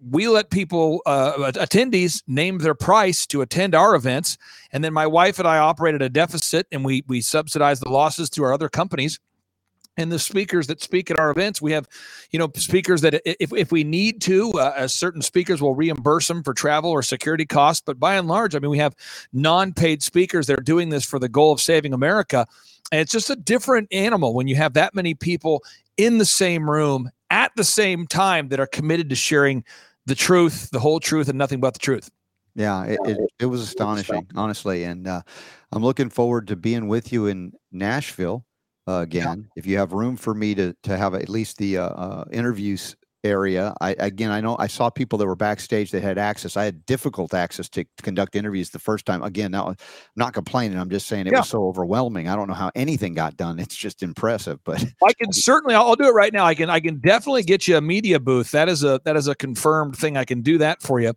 Um, and as far as a speaking spot, we've got this. I try to rotate the speakers Mhm. so you know people can see Eric Trump and Kash Patel and people that they love or the big names. But I'll try to get to. Uh, I try to introduce our attendees to about 10 to 15% new speakers every time. So that way new people get an opportunity to, to share. Um, but i can definitely get you a media booth and i'll do that right now. So i'll put that on the confirmed list here and i boom you're on there. So booth 14 that's you. You're on there for nashville. Uh, i did have a video clip i wanted to play or an audio clip i wanted to play. Mhm. and i wanted to see if you could break down what you believe this audio clip means. Okay, and this audio clip uh, is featuring Steve Forbes. The first voice you're going to hear is Steve Forbes. And I'll tell you who's speaking as we play it.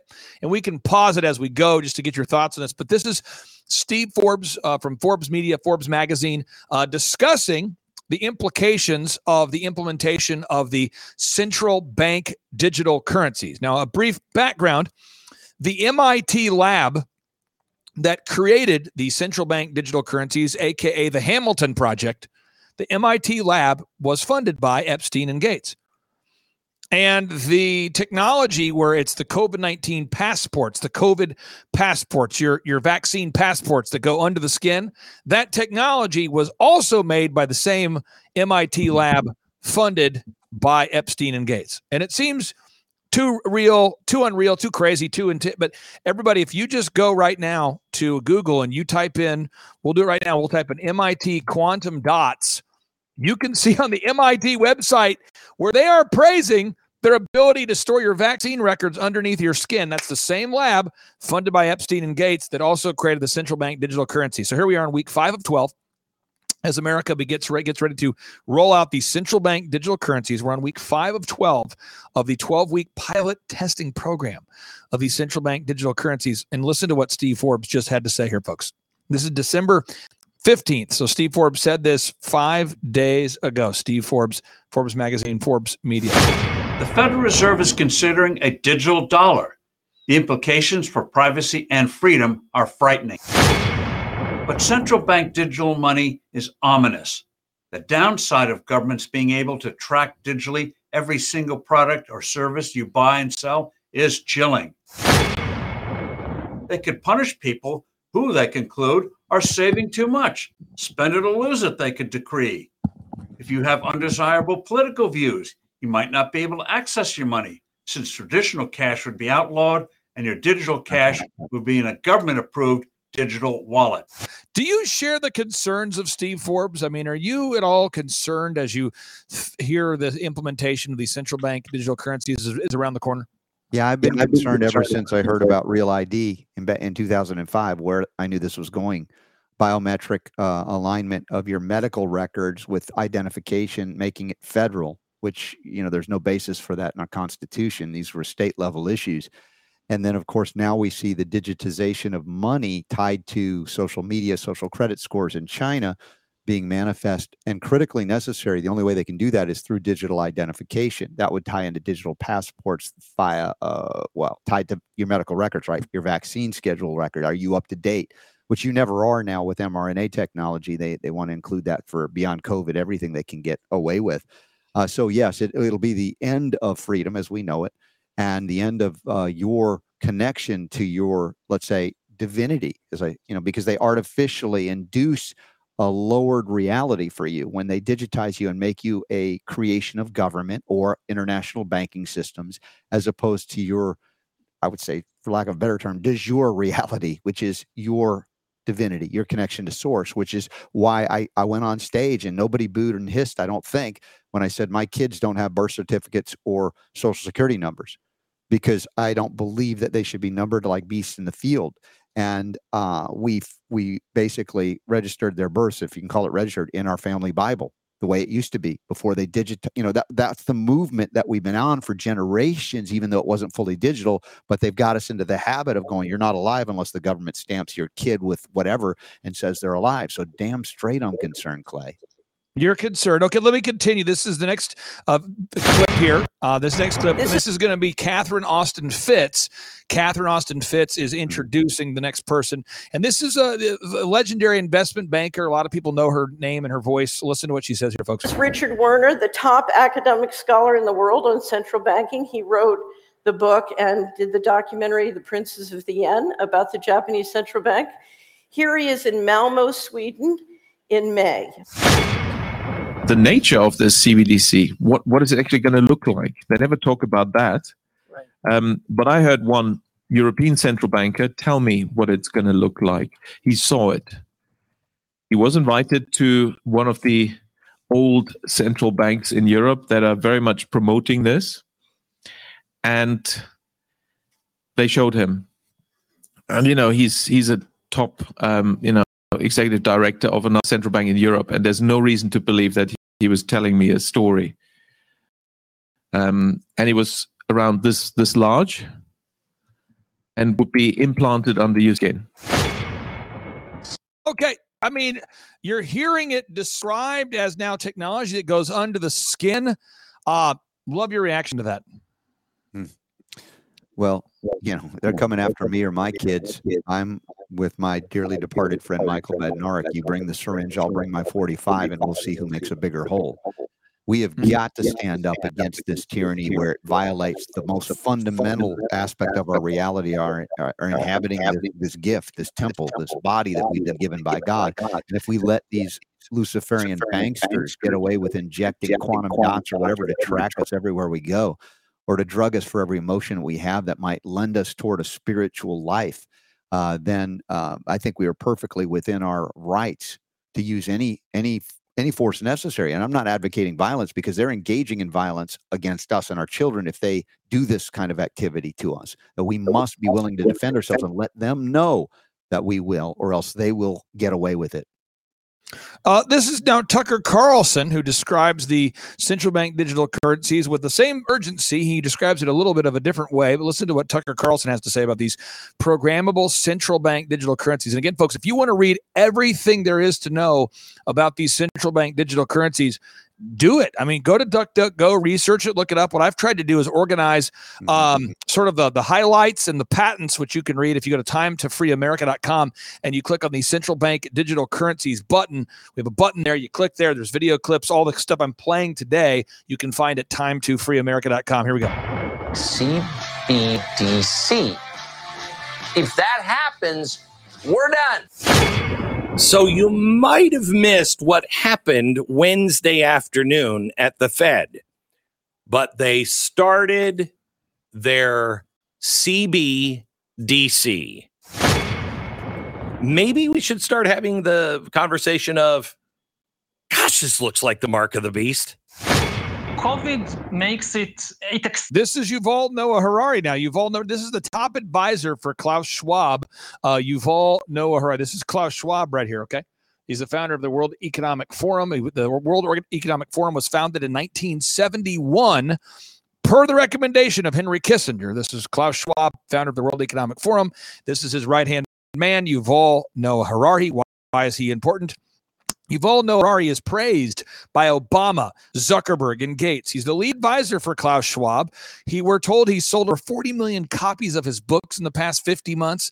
This guy's on all the mainstream media. He's on James Corden. He's uh, featured on like late night television. You'll see him on uh, you, will see him on many shows where it, it's, it's it's a mainstream audience. This is Yuval Noah Harari. I mean, you're going to see him do sit down interviews with Pamela Anderson. You're going to see him on Bill Maher. I mean, this guy is a keynote speaker at Stanford, Harvard, MIT, New York Times, TED Talks. Yuval Noah Harari, and this is Klaus Schwab. So listen to what Yuval Noah Harari has to say, folks. COVID makes it, it accelerates the process of digitalization and automatization it legitimizes the deployment of mass surveillance even in democratic countries and it makes surveillance go under your skin He said it makes surveillance go under your skin. What are your thoughts, sir? Well, you know, this is inevitable for those that have uh, valued convenience over their connection with the Creator, with God. Uh, honestly, this is such a materialistic play that basically binds you to the lower worlds, the worlds you don't want to be a part of, simply so you can have some level of convenience and, and economic benefit, perceived economic benefit, which they're actually going to be paying you with digital evidences of debt, not actual money, as you know our founders recognized gold and silver as legal tender and some of the states have put that back into play. And so i always look to say hey how can we counter this? As opposed to just i'm going to prevent you from doing that to me. But then the question becomes well how do i interact with the economic world? Because people have become so accustomed to using luciferian banks that have no connection to actual uh, just weights and measures as referenced in the bible clay uh, so you know this is not something I'm I'm surprised or shocked about because I've been tracking this back in the 90s when I first learned of their intent, and it at that time I was so frightened. There were times when I couldn't come out from under my covers. I had to get back, you know, and, and tight with God to be able to have the courage to come out and go. They will not win, but they will if we do nothing. If we stay coward in fear and just play along to get along to gain material benefit, which is not our spiritual essence, even though there's nothing wrong with earning a living. But the question is do we earn a living based on their system of debt slavery, or do we find a way going back to the basic origin points of, again, the concept of just weights and measures? It's, it's, we're in a, a place now where we're so far detached from God's money. 1971, we got off the gold standard that I think a lot of times uh, uh, people don't even recognize that we're operating in a fiat currency. Um, so I, I, don't know what percentage of Americans even know that we're in a fiat currency. I don't know even what, what percentage of Americans know that we are in a fiat currency not tethered at all to oil. I mean, there's no petrodollar anymore because Saudi Arabia has teamed up with BRICS, Brazil, Russia, India, China, South Africa. But listen to what uh, Tucker Carlson had to say about the justification of the FTX cryptocurrency collapse being used now to force um, these shots inside people's bodies and these central bank digital currency. Listen to this, folks. Right after FTX's collapse, every major bank in this country announced a new partnership with the New York Fed to establish a new digital currency. Oh, digital currency, the one they can regulate and control. Citigroup, Wells Fargo, MasterCard, HSBC, all working on a 12 week digital dollar pilot. So, what does this mean long term? Well, if they have control of your money because it's digital, you can't stash it under your bed. If they don't like what you say, they can and you're impoverished. In other words, this whole thing is a bigger scam even than it seems, and it was made possible by political sloganeering. And Sam Bankman Fried, if nothing else, is not stupid, and he knows that well. In other words, if you suspected all this was a scam, all the moral posturing, all the lectures you get about how they're great and you're bad, this was all a way to blind you to the fact that there was a massive ripoff going on, you might be on the right track. FTX was an op that got brought down in an op. Okay, yeah. do you know what I mean? Yes, I was going to ask you about it, but no, immediately, no, like, right, immediately after it happened, they said, "You know what? We need that regulation." That's part of the op. Yeah, right. right? Okay. you know, FTX was a CBDC marketing plan. Do you know what I mean? Mm-hmm. I mean, how, how are you going to market slavery? This is Richard Werner. She's saying it. Catherine Austin Fitts is saying that FTX was a marketing plan for central bank digital currency. She says, How else are you going to market slavery? We'd love to get your thoughts on the intentional collapse of FTX, which, by the way, FTX was used first to funnel millions and millions of dollars to the Democrats, and then it was allowed to collapse. What, what are your thoughts on the FTX collapse being used as a justification for the implementation of the central bank digital currencies? Yeah, it, it, it's obvious to me, but and Catherine Austin Fitts, but we've been following this for decades. Um, these things are not accidents, and you know, at some level, nothing is an accident. All of this is planned, and the playbook is written out via the World Bank and International Monetary Fund, moving through not our Federal Reserve, but a private Federal Reserve that has you know no reserves and is not actually associated directly with it. It's not part of the federal government technically. These are private banking consortiums. Uh, so you know, the question also was raised about how many people even know what fiat currency is. You know, you know, how far behind are we on educating people to sound money? You know, the kind of things Ron Paul was talking about that they thought was anachronistic. Oh, we're we're well beyond that, Paul, Ron. Uh, you, you know, just go back to the dark ages. But the reality is, again, without just weights and measures, all you have is an economic system that will serve those in world domination mode, communist primarily, to make everybody poor and then make that you know you their slaves and this is the way they're going to implement it digitally at this point and those that are participating in the banking system and pretty much everybody is because that's how we've habitually been doing it. We didn't know there was another way to go about interacting economically. Are, be- are going to have to figure out a way to do it quickly before it's too late before you've built your own electronic prison cell that you can't get out of because it's invisible it's everywhere because it's in you just like you're talking about here what they're talking about bringing on. Uh, clay i got to ask you you run in some serious circles with people with you know high financial means and, and have been on the inside of this at high high Yeah. levels Yeah. are they seeing this do they see the reality of this or are they just kind of trying to find a way to game it Well, this is what I have found, and I, I don't mean to discourage anybody today. I'm just going to tell you, I am a fact guy. Fact. That's what I do. Fact. And when I when I tell people facts, I don't know that it. Sometimes people have heard these facts before because they'll usually react in a way that's not positive. Um, and a, a person who has a curious mind will say, "Really? Can you prove that?" And then I show it to them the incurious mind, the agenda driven mind that's focused on some career gr- growth goals, um, they usually uh, reject it and deny it and move on to because it's not on their agenda. And what I found is people like Mike Lindell, General Flynn, uh, Eric Trump, et cetera, they have a very curious mind and they want to know the truth. And then they want me to be able to prove it. So, um, how they react to it will, you know, yet to be seen through their actions. I know General Flynn has been very aggressive to expose what's in the COVID 19 shots. He's been very aggressive about that. But I'm finding right now, I mean, I just had a major meeting I was at a couple weeks ago, a major meeting. I mean, the people that were in this room were all household names.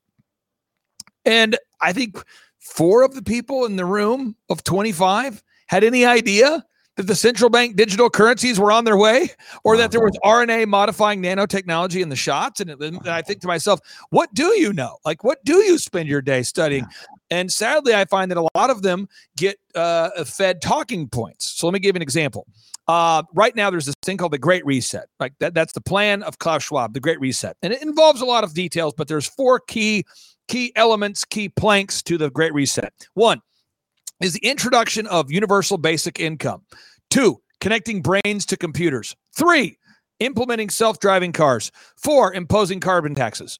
All right. Now, uh, that's the agenda of the Klaus Schwab, the Great Reset, the World Economic Forum. Guess who also shares these uh, these agenda talking points? Who shares these beliefs? Who, who, who thinks these four ideas are a good idea? Elon Musk. Elon Musk is in favor of universal basic income, connecting brains to computers, self driving cars, and imposing carbon taxes. So I just thought I would play a little medley I put together because when I talk to some of these people that you think would be in charge, they're celebrating Elon Musk. And then I have to point out to them did you know that Elon Musk and Klaus Schwab sh- share a universal love for universal basic income, connecting brains to computers, self driving cars, and imposing carbon taxes? And they go, really? So, I mean, I'm, I just find that my job is to sort of be like the wrecking ball that wakes people up. So listen to this. Elon Musk said on Wednesday that he expects a brain chip developed by his health tech company Neuralink to begin human trials in the next six months. Whether or not you think it's a good thing or whether you're concerned about the sort of cyborg dimension being so rapidly approached, there's an unusual ally for Elon Musk in this world. It's our old friend, Klaus Schwab. Can you imagine that in 10 years, when we are sitting here, we have an implant in our uh, brains? Because you all will have implants. I can feel how the people react to your answers. Is it imaginable? So while Elon Musk is a radical opponent of certain Democratic National Party interests, elsewhere his interests seem to be in alignment with globalist goals like the one just cited there. For man to merge with machine in a healthy way. Yes. To beat machines, you basically have to merge with machines. Most likely, yes. as work is changing, is a universal basic income um, really a, a, a solution to the to this problem? I I think ultimately we will have to have some kind of universal basic income. And I think some kind of a universal basic income is going to be necessary. Decarbonization of the economy. Where are they traveling? How are they traveling? What are they eating? What are they consuming on the platform? So, individual carbon footprint tracker. Hmm. Stay tuned. We don't have it operational yet, but this is something that we're working on. I mean, my top recommendation, honestly, would be just to have a carbon tax. Humans are now hackable animals. You know, the, the whole idea that humans have, you know, this they, they have this soul or spirit and they have free will and nobody knows what's happening inside me. So whatever I choose, whether in the election or whether in the supermarket, this is my free will, that's over. I mean, this is obviously sounding increasingly like a Black Mirror episode. Everything that's encoded in memory, you could uh, you could upload. You could basically store your memories um, as a backup and restore the memories. Um, and ultimately, you could potentially download them into a new body or into a robot body. The future is going to be weird. I would presume it would be consensual. Think about this. Elon Musk is endorsing Neuralink, a company he started to put to connect brains to computers. The only other people that I know of who are endorsing this idea are members of the World Economic Forum, like Yuval Noah Harari or Klaus Schwab. Um, so again, I, what I find is that when I go meet with people and share the truth with them, I end up exposing their agenda. Is their agenda truly saving America, or are they trying to build a firebrand for themselves so that they can get some sort of book deal? And I, I find the following things are true with many conservatives I meet. Many conservatives I, I meet are looking for a book deal expensive meals, and private jet flights. A book deal, expensive meals, and private jet flights. I see that all the time. And uh, I, I wish I didn't see that, but I do see that all the time. And um, again, my role on this uh, journey we're on right now is I just try to wake up as many people as we possibly can to the truth in a way that my mind can understand. Because a lot of people are hearing this for the first time. And I think if you talk at people, Mm-hmm. and in a way where we're using a lot of jargon that people don't understand, it can be overwhelming. But if you break it down in a way that the average person, and I put myself in that category, can understand it, then you go, oh, okay, I understand there's team evil, team good. And then you have to pick a side, you know, team Jesus or team Satan, because that's where we're at. Um, Clay, you know, looking for the pragmatic and practical too. And, you know, that's where I try to talk to people. How Sure. can you actually function in the midst of this? Yeah. As opposed to just give up and, and run screaming and crying or just go along to get along and sell your soul into slavery. Well, Uh, um, one, I encourage everyone to read Matthew chapter 24 and Luke chapter 21 because I certainly did not write the Bible, but I can read it and your listeners can too. And I think God shows you what's going to happen. Matthew chapter 24, Luke chapter 21. I encourage people to read Matthew chapter 24, Luke chapter 21. Second uh, action item, I would encourage everybody to get uh, uh, out of the out of the fiat currency. It's very important to get out of the fiat currency, get into gold uh, and silver. I would recommend you do that. Um, what I do uh, I have a gold buyer, and I want to be respectful of your gold buyer. I have a gold buyer that I've used for years. I have a great relationship with this person, with this organization, and you don't have to uh, buy gold urgently because there's some fire sale. You know, the, the people that you talk to at the company I work with, they do a consultation with you, and I've been buying gold consistently for years and years and years, gold, both gold and silver. And so I believe as you see the central bank digital currency being rushed out, the agenda being rushed out, the central bank digital currencies, you're going to see a certain percentage of the population. I don't know what percentage that is, but a certain percentage that will not put that technology in their body.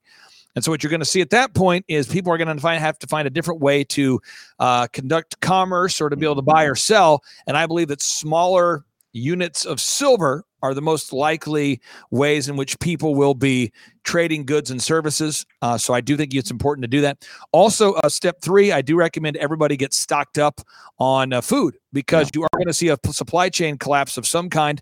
And the organization that I recommend for buying that food is called Sherwood.tv. Sherwood.tv. He's a doctor that I've worked with in Tulsa for years who's treated 10,000 plus COVID patients with zero deaths.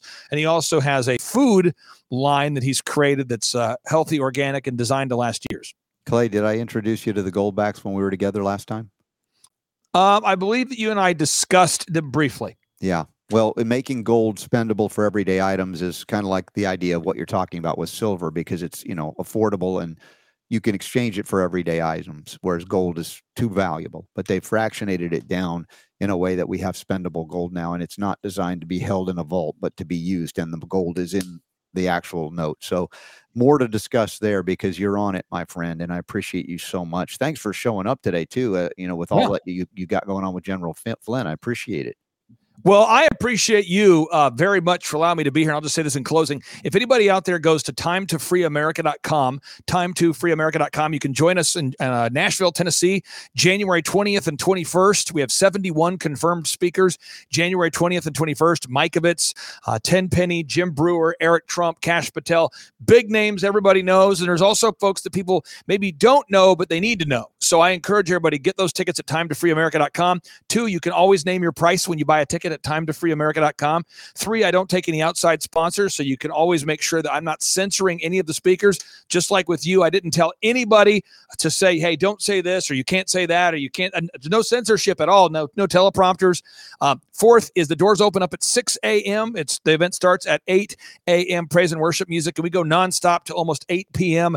Nashville, Tennessee, January 20th and 21st. And finally, the host pastor of this church, Pastor Greg Locke, is one of the first pastors in America that I've ever heard of that, that, that did a reverse COVID 19 mask, uh, mask mandate, a reverse COVID 19 mask mandate, meaning that he told the members of his church they're not allowed to wear a mask if they want to go to church there because it doesn't stop the spread of COVID 19 and it does uh, cause mental illness. It does cause physical illness, and nobody should be covering up the image of God with a mask. So, big shout out Amen. to Pastor Greg Locke. And again, Appreciate folks, get those tickets at time to freeamerica.com. Thank you so much. And Clay, looks like I'll be there with you then.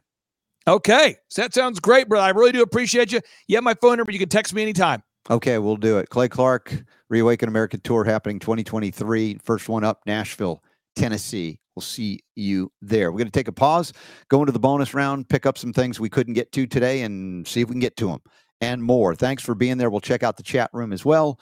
Thanks to all our sponsors. Thanks for being here. Share the show. God bless you. The power to heal is yours.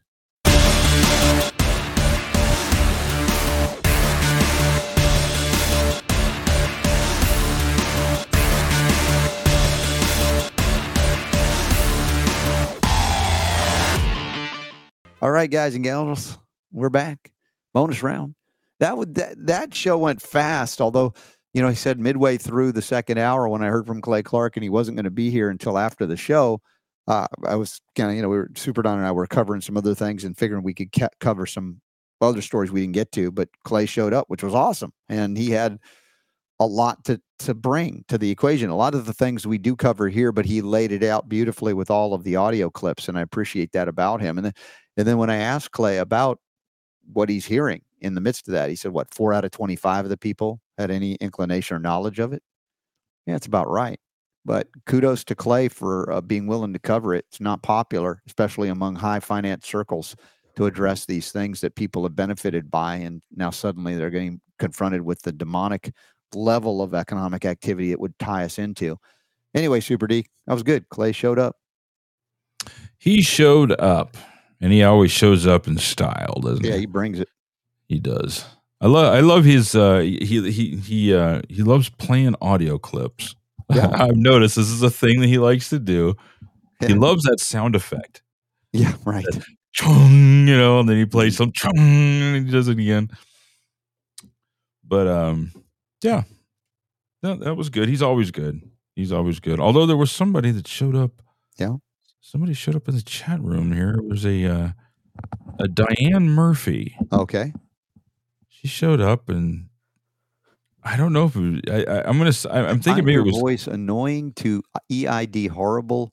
Of course, we were replacing ourselves false teeth, glasses, artificial joints, limbs, artificial organs. What is yeah, that? Yeah. And then she says, "Yeah, hate your hate voice. Bye bye. Your voice. Bye bye." Okay. I, I don't know if he was talking about Clay. I think or you is that a, or is that a boy or a girl? This Diane Murphy. It's I'm Diane. Yeah, name's Diane. The picture. Yeah. Not so, sure. All right. Dawn Dawn says she loves your voice though. Well, so, thank you, Dawn. There you go. Dawn, we love Dawn too. All right. You always get one of those once in a while, but yeah. In any case, yeah, today's show went by really, really quick, really fast, which is always a good sign. Mm-hmm. Dawn, always, where should we go to get silver? Go to you. You know, you've got it in town. Go to the United Precious Metals Association. We've got links uh, where you can go zero percent buy sp- share a spread sell. Also, do we know? Do we have a new link active on gold and silver as well? Another one, Super D. I thought we did. The we um, the consultation with um, was it K and F something? Yeah. yeah, it's up there. It's it is. So can yeah. you show that if you don't mind? Because as stand by. we were just talking about it, it might be a good time to show it. So let's. Uh, there's the show notes there, and if we, the uh, banners are on the right hand side. Yeah. So if we scroll down, and we will come across this guy right here. These are rotating banners, yeah. Uh, yes, most of these are rotating banners. Some of them are static.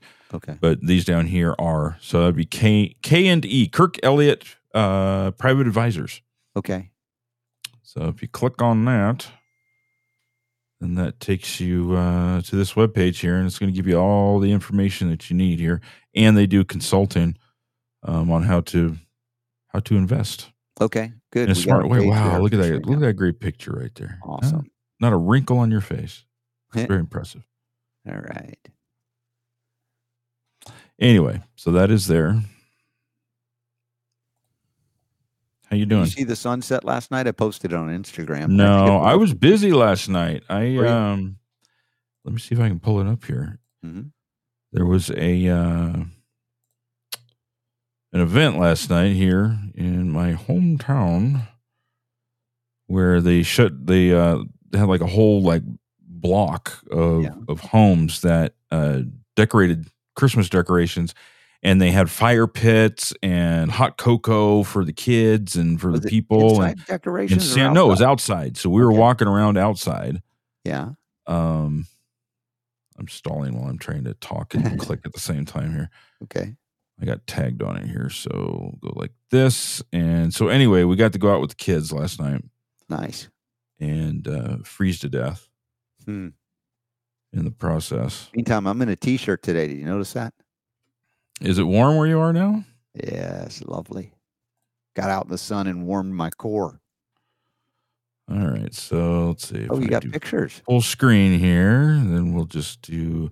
You got the little one bundled. So there's there's me with uh, Autumn. She required two blankets because it was it was very chilly that night. Yeah. And uh, there's me and Autumn and the wife. Mm-hmm. There's uh, my daughter with uh, Riley and Santa, Nice. and that's her with her uh, my daughter-in-law uh, Sarah. There's one of the houses that we were standing next to. So there's everybody on the on the uh, you know on the the street would decorated their houses like this. There's us with Riley and with Autumn. That's a good picture. I like that one. That's great. That's a Rudolph the Red or a reindeer donut. That looks very not RSB approved. no, no, I didn't buy that. Okay. Uh, so there's there's another house there. There's uh, my daughter and Riley at the fire pit. And there's the other houses down the street there, and there's there's a group photo there. Another house. So that's what we were doing last night. Okay. So I didn't have time for sunsets because I was too busy freezing my, as you would say, tuchus off. Well, each Uh, night, you know, we're trying to catch the the green flash. Last night, my daughter and I were out there, and I caught it. I don't think it catches so much on the on the phone camera, but the the flash of green was just at the orb, right at the orb. Dude, of- can you get that on video? I don't know. I've never tried. This is the first time I've tried. We saw it visually, and I think you can. But uh, you know, the time I was here again a few couple of years ago, I saw the whole sky do it. That instant thing, like I'd never seen before. You should try and night, do you it know, we- tonight if you can. Yeah, Get so video. That'd be cool. And my buddy Stuart Tomc is going to join us at sunset tonight. So that'll Love Stuart, Miss Yeah. him. Yeah. Miss him. Miss his energy. Dude, we need to get him back on the show sometime, even if it's just to catch up, you know? Yeah, well, hopefully we can do that. We'll, we'll have. He was- he was a some changes uh, with his family, but uh, that might bring him back into the Robert Scott Bell Show fold as well. So that, That would would be great. All right, let's see what else we got. Nutritional Frontier is still doing their 12 days of Christmas specials.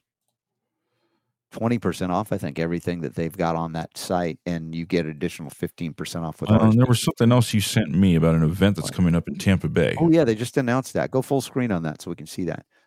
Uh, so if you're in the Tampa Bay area, this is going to be look like a one day or an afternoon event. Uh, let's see, this is yeah, 5:30 to 8, so it's an evening event. Looks like a di- dinner, bridging the gap between allopathic and functional medicine. A case study review. Dr. Len uh, uh, Brankwitz and Jamie Dorley.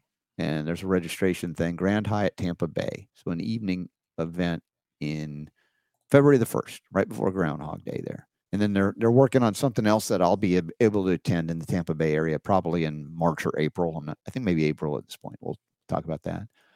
The Next Steps conference is coming up in February. Next-steps.info. RSB 10 to get 10% off. That's the 22nd through 25th of February, Lake Lanier Islands outside of Atlanta. That's going to be a fun event. Tia Severino's putting that on. RSB 10 for discount tickets. Uh, we have the Trinity Health Freedom Expo uh, virtual, trinityhealthfreedomexpo.com. And uh, I'll be participating in that. We'll have some new live presentations and panel discussions, as well as additional lectures being submitted for it. 30 bucks all three months of uh, access. That's going to be amazing. Mentioned the Clay Clark event in January as well. That's following uh, Stu and Terry Warner's event, the 5th through the 8th of January. Then we'll be in Nashville for two or three days, I think, for the Great Awakening versus the Great Reset. So you're going to be there, huh?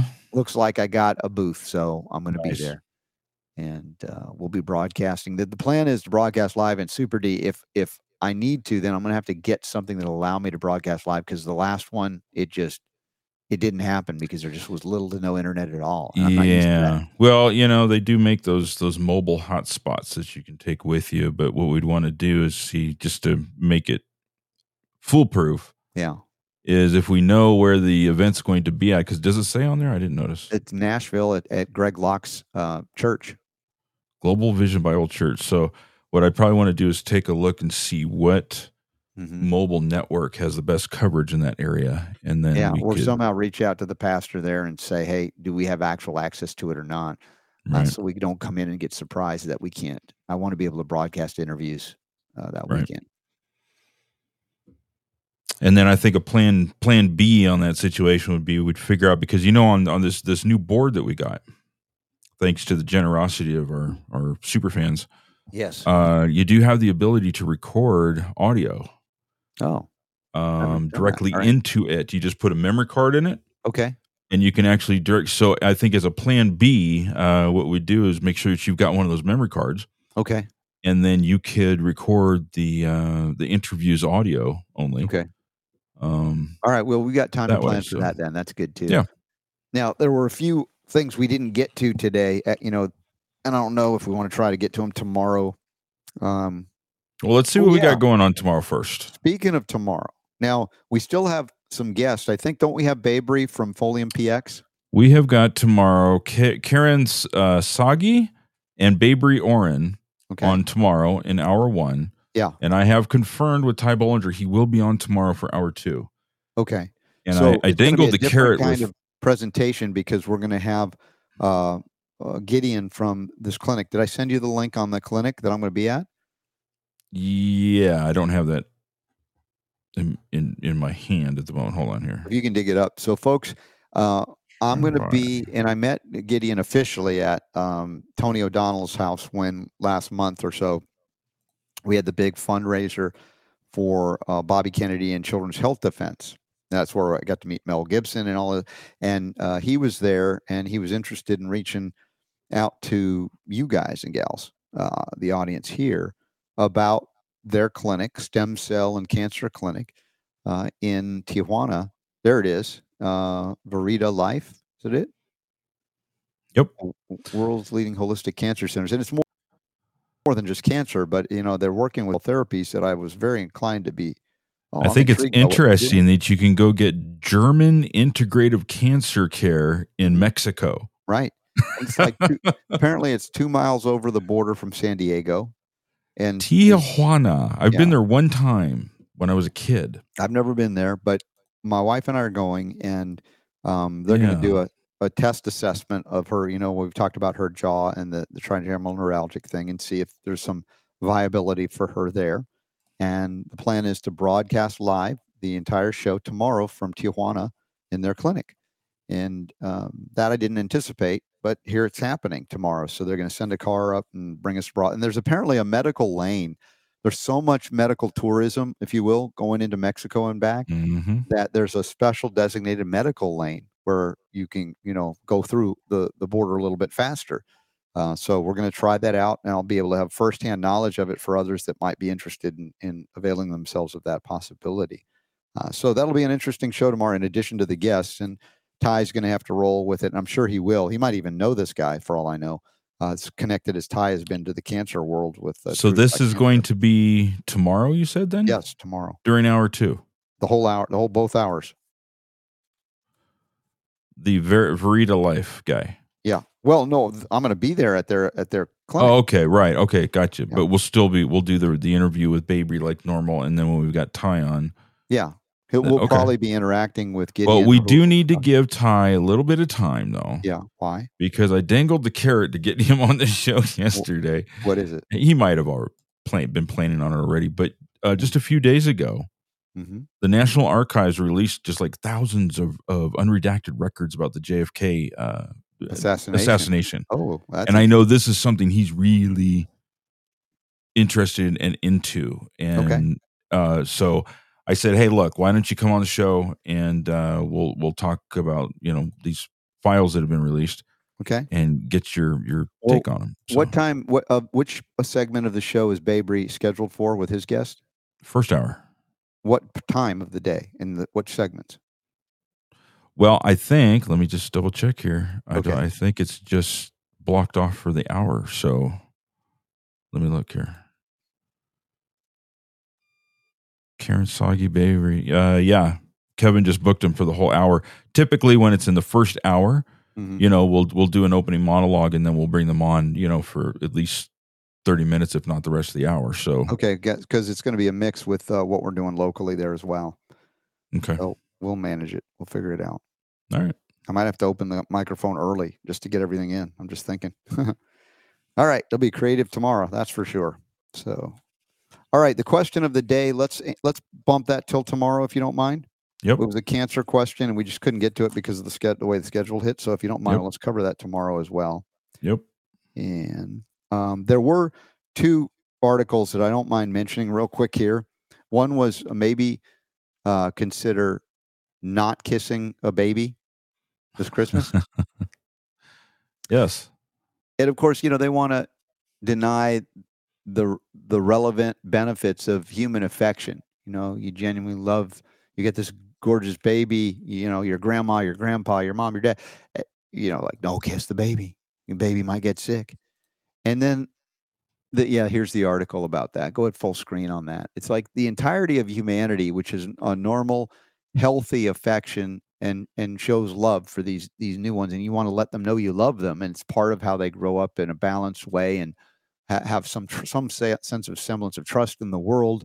They're surrounded by loving parents and grandparents and things, siblings, and they want you to not do that because now suddenly it'll be a vector for them to get sick and die. Does this sound COVID like to you? Anybody? How they tried to twist humanity into disconnection from each other permanently if they could because of the fear of germs. And then the next article that you inadvertently tied together that I thought was so brilliant.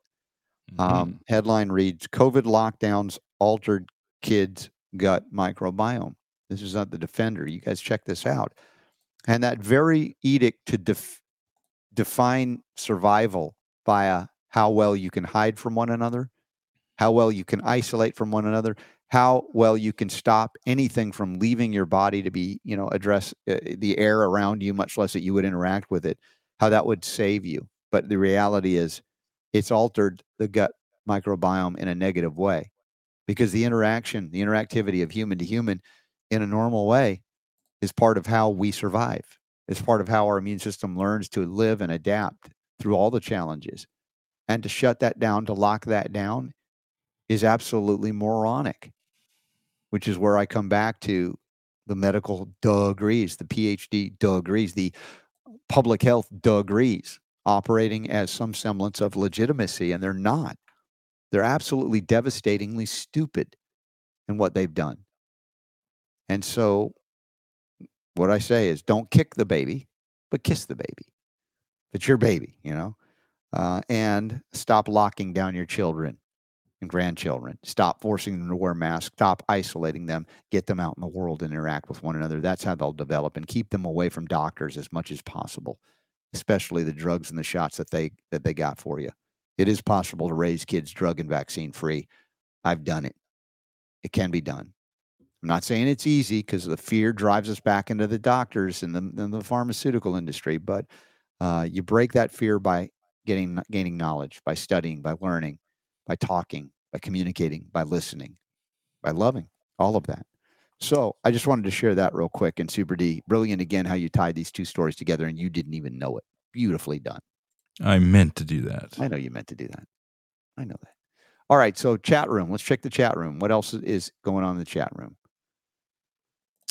Dawn says, yes, she loves that medical lane you were talking about. Oh. Her mom did holistic cancer treatment in Tijuana. So we'll experience that tomorrow.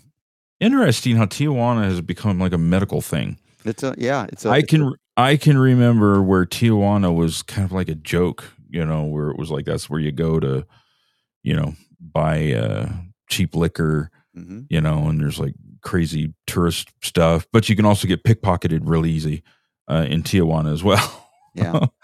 you know, So is Leslie's uh, new podcast available yet? it is. It got published this morning. Awesome. Uh it's episode number 3. Yeah. And you can get it just by going to where you get the Robert Scott Bell Show podcast. Cool. This, I believe, this what is it called? Sick Kids, Tired Mom, is is the name of this uh, That episode. would never happen. Who has sick never kids and who's happened? a tired never mom? happened. Come on, Leslie. Really? Yeah. So that is uh, that is currently live, and I have not heard from Ula. Um, Okay. Leslie says, "Oh yeah, Tijuana. That's where the best weed was." She was told. Is that right? It used to be. It So used to be. At least that was that was the the rumor anyway. But uh, it was also like uh, um, that was before weed was legal. So Mhm. That's not the case anymore. Yeah. Chris Oh. mentions that hard money can also be fiat. That is true. I know I was going to hit show on that, but it's like a It's too thousand big. miles Yeah, long. Yeah, it won't show up on it. Yeah, the point is hard money via fractional reserve banking is fiat. Uh, what I'm talking about with gold backs is interesting because it's not it's not a note that is a certificate that gold is being held somewhere else. Like, you know, it used to be like the US dollar. Paper represented something you could claim, you know, when you go to the bank, I want the actual metal, which you can't do anymore. Um, the gold back has the gold in it. So that's why it kind of breaks that cycle of fiat money, even tied to gold and silver. So it's not fractional reserve banking. So it is distinct and different. Diana, Herb Alpert and the Tijuana Brass. Remember Herb Alpert? Was that was a musical? band. Is that what that, that was? I don't know. I think so. I think that was. I don't know what this song was. Mm. There's one that they're super famous for, but I can't remember what it is. That's it's been a while. Yeah. I don't know. Do you buy stuff at the border at dawn when you're doing, going through the medical lane? I don't know. We'll take a look. All right, let's see what's in our chat room. There are a lot of people on the Facebook chat room today. Okay, Bolden, if you get the medical papers on the way back, you'll save a few hours easily. Yeah, apparently we've got the medical lane both both directions. So that's you know that's why we've agreed to do it, try it out. But it may be something viable for everybody that needs it. You know, I know people that are suffering and need need some options. So Diana loves our banter, Super Don. So Yes.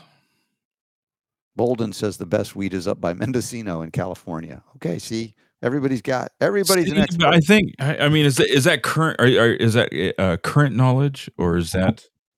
Because I've heard that before. I mean, Humboldt County, which, Uh-huh. by the way, I think is where uh, right around where they had that earthquake this morning. Up in Northern California, it was a six point. I think it's I think it's in Humboldt County, uh, but Humboldt always had a you know this this reputation for Mhm. growing amazing cannabis. Um, but I mean that was years ago. That was like I said, that was before it became legal. Now that it's legal, it's everywhere. You know, and it's like it's just it's really not relegated to certain places because it's it grows everywhere now. But yeah, there was a six point. I think it was six point four. Yeah, that's what I read. um, Off Earthquake this morning. You got an alert, even though you didn't get. Dude, I, I, you know, I mean, I go to bed, especially last night. It was more like quarter to turn your phone twelve. off, it was late, right? You know, Why so I'm phone like, on? Why is your and all of a sudden, my phone, my phone because it's my alarm. But my you can have it on on on what they call uh, airplane mode, and the alarm still works. Yeah, I no, know. yeah, I'm one of those. You I'm, don't I'm I don't those. want you woken up in the middle of the night when you don't have to wake up in the middle of the night. You're not like a dad a Anyway, baby. all right, mom. anyway, so uh, so yeah, so two thirty in the morning. Yes. This my phone makes some strange loud noise I've never heard before, Mm-hmm. and I'm just like, whoa, what? And I got an alert that there had been a six point four uh, magnitude earthquake in Northern California, hundred and like 128 miles away from me. Mm-hmm. And I'm sitting there going, why are you waking me up to tell me that there was an earthquake 128 miles away from me? Good question. Was it really necessary to wake me up at 2:30 in the morning to tell me that? I don't think so. It, it was apparently the phone was concerned for my safety. Yeah. Uh, that perhaps uh, I might. Uh, Hey. I mean, 128 miles away, you're not going to feel hardly anything. Maybe something, but not Hey, likely. I just heard from my buddy Cordie Lee Williams. Hashtag Megaphone Marine. Hashtag 1776 Forever Free. Yeah. Say, what are you guys doing tonight? I have a Christmas party in Carlsbad, about 20 minutes, three minutes from you guys, but would love to have you come to it. Oh. We go to a Christmas party tonight, honey? She's like, oh, wait, I'm just getting used to this rest and relaxation thing. I will call Cordie after the show. Check with check in with him on that. I, I'll I will see Cordie even if you don't want to go, honey. Either way. Um, let's see. But yeah, looking forward to seeing Stuart Tomc and uh, going to Mexico. Did not expect that. That's going to be fun. So we'll have a new international episode of the Robert Scott Bell Show tomorrow. Hopefully it all works well. They said they have good internet, so we'll find out. And oh, does has anybody um remembered that another nice Christmas gift to give is the uh, Health Freedom coin, if you can call it that, the commemorative Oh, yeah. limited edition, supporting our health, freedom, and healing liberty here, and yours too. You have that as far as the banners go. Of course. Yeah, it's a nice Right up there by the top. Yeah, and it, it's definitely supportive of what we try to do here. So thank you for that. Also, the 27th of December is my son's birthday and Dawn's daughter's birthday. They're a year apart. We need to get them together and have fun. Let's all have fun on a party. But we're going to do the AMA, the AMA of December, the final one of 2022 for all our patron supporters. And I did put an invitation up last week, Super Don. Is it up yet? Um, no. Dude, I did it early. I so know you be did. this last minute thing. Good job, Robert. Good for you. Good job. I'm proud of you. You got But it up there. manifest all the way there. Yeah, I spaced that one. All right. Fortunately, we've got plenty of time, so I'm gonna, Okay, well, put it up I'm, I'm looking it up on on the email right now. I'm gonna have it sitting here, so I can't miss it. And we need to um, invite, as we did last time, but with more advance notice, those that have supported us with donations to get us this this beautiful board, the RodeCaster Pro 2, and things like that. There are those of you who are not necessarily wanting to be part of the patron community Ooh, because I like the way you titled this. What? This is not just an AMA. This is the RSB show, December holidays patron AMA party. Yes. All right. So so are you going to be doing something special because it's um it's a holiday party for the RSB show patrons? that is the plan. Wow. That is definitely the plan. Can you can you give us a hint? Well, I'm I'm talking. I don't even know. I'm talking to the Goldback people. I want to see if I can get everybody a Goldback that shows up. Really? Yeah, that could be fun. That's kind of really cool. want you guys getting all Is Santa going to be there? What? Is Santa going to be there? Santa. I might wear a reindeer hat. I don't know, Yeah. but it should be festive and fun and silly. But that'll be So uh, here's a question for you, because I when I said that, I suddenly realized once again I'm I'm kind of alienating um, those who are not uh, Christian. Yes. So Christians um, have Christmas, Mhm. which usually sometimes involves Santa. Is there a Jewish Santa? Oh yeah, fictitious Hanukkah Harry. That was just like a Saturday Night Live creation, I think. Oh, okay. But no, No, no Jewish Santa. no. But gold coins are something that that used to be chocolate covered gold coins, Yeah. gold co- gold foiled covered chocolate things. Nancy's laughing at me. Why are you laughing at me? Chocolate covered gold coins would break a tooth. Well, gold is a soft metal; you can chew it. chocolate covered gold coins, Yeah, or do you mean gold at me. coins in in gold foil or chocolate coins in gold foil? Yeah. Right. That's Yeah, what you're talking it. about. I used to get That's it. those when I was a kid. You did see you're, you're And yes, Jewish. Leslie. You know, I knew I knew somebody was going to Leslie. Not all Some people don't Christians celebrate. celebrate Christmas either. Mhm. So what do they celebrate then? Why why would a Christian not celebrate Christmas? because they No. know the roots of the date of Christmas, and and it may not be the actual birth of Jesus. Okay, so when is the actual birth of Jesus then? Ask Leslie. I'm waiting. Does she say? Not yet. No. Okay. When when when, when is the actual date that he that he was born? Lori says she's got a T-shirt to give away at her next AMA. Oh, cool. Awesome. And happy Hanukkah. Yes, I think I mentioned that yesterday. Right. You did it, with Yeah. all the guilt that you could bring. Born in the fall. F A L. I'm guessing that's fall. So then, is there a, a date? Do do Christians then celebrate? Oh, in September. Dawn says Dawn said September. September. Yeah. Leslie says nobody knows the exact, Exact date. date. Yeah. So, boy, there's a lot of confusion out there. I tell you, that's why it's it's so interesting to be alive, to be human, to have opinions. All it's right. like it's a great time to be had by all. So Leslie says it's believed to be in the fall, uh, to be in the time of the fall harvest. So there's there's theories about it, but nobody knows for sure. Then I guess. Yeah, huh? that's apparently the case. So the birth of Jesus then is fictitious as far as Christmas is concerned. That that Mm-hmm. something that was uh, somebody came up with the idea to say, "Hey, let's do it on December 25th." And what you're saying is there's ties to the the original pagan um, holiday that is that uh, I guess is supposed to be the the roots of of that whole thing. Is that right? Yeah, I'm not going to comment at the moment. Just don't What? need any more controversy. Oh, poo, whatever. okay. What do you want to talk about? Let's talk about Let cheese or something really, you know. Honk if you love cheeses. Do you remember seeing those bumper stickers? Yes, I do. Yeah. Oh, You're mom such a says wuss. the the the gold foil chocolate was Hanukkah money. That was mom telling me. Dude, the gold the uh, the chocolate coins are were I, I got those when I was a kid. Mhm. I think it was just because it was candy. There was no like sim- symbolism to it. Yeah, they have them in the Um, Advent calendar too. DJ Katie says. Yeah, So and that's a Christian thing, the Advent calendar. It's chocolate appropriation by every path. Leslie says maybe we can do a podcast about that. About what? The birth the the Get Christmas- into some about real Christmas? controversy. Yeah. What's Well, why is it con- why is it controversy? What's why I, I don't understand. Because it threatens people's beliefs about things. They Oh, don't want to know stuff. Whatever. It's just, you know, go back to the Council of Nicaea and do your homework and realize that Christianity, part of the dogma belief system, was reincarnation until they voted it out. Diana that Weeks. Is that Diana of the night? Diana Weeks? Diane? I think so. She just she just uh, signed up for Patreon. Yay, Diana. Yeah, we'll get actually, there's a few people, a uh, more than uh, we got to say people that have signed up recently. Yeah. Gosh, you know what? I think maybe, I think we may be back up to 100 patrons now. Hooray. Let me look real quick. That's great. Great news. Um, I think that would be an interesting conversation uh, for a podcast, and I don't, um, I don't have an issue with um,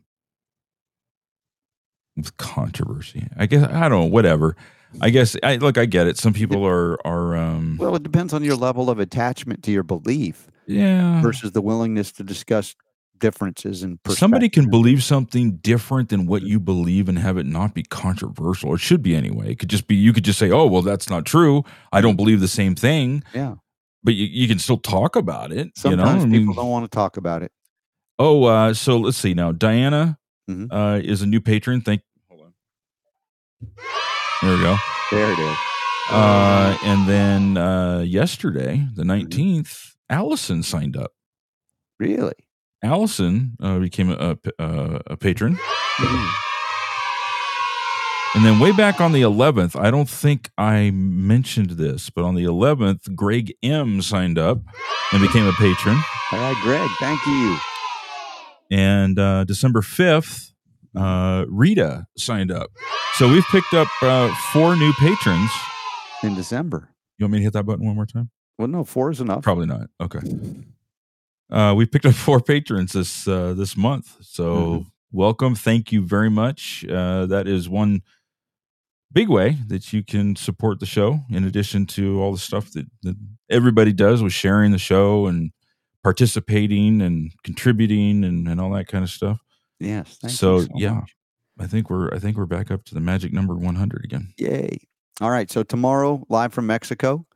Uh, Thursday, we've got Jonathan Emord set up. Since we had Clay Clark on today, that's probably, we'll probably do an encore second hour travel day. And then Friday back in studio. I think we got a good show set up for Friday. You think so? Lori wants to know if we can go three hours yet. No, we're just back up to where we were. Uh, that's next level. But hey, you know what? There's some interesting things occurring, honestly, eh, that will maybe permit us to consider doing more. And Super Don, maybe getting Super Don some help because he's beyond belief blitzed out on what he does, and he still does an amazing job, even if I give him crap. I don't After the first year, maybe we'll Yeah. we'll have more information going We'll into a- the first. yeah assessment on that. So doctors Stu and Terry Warner and Robin Openshaw on Friday. Yeah, great. So we'll be able to sneak preview the the Florida event with uh, Terry and Stu Warner. Excellent.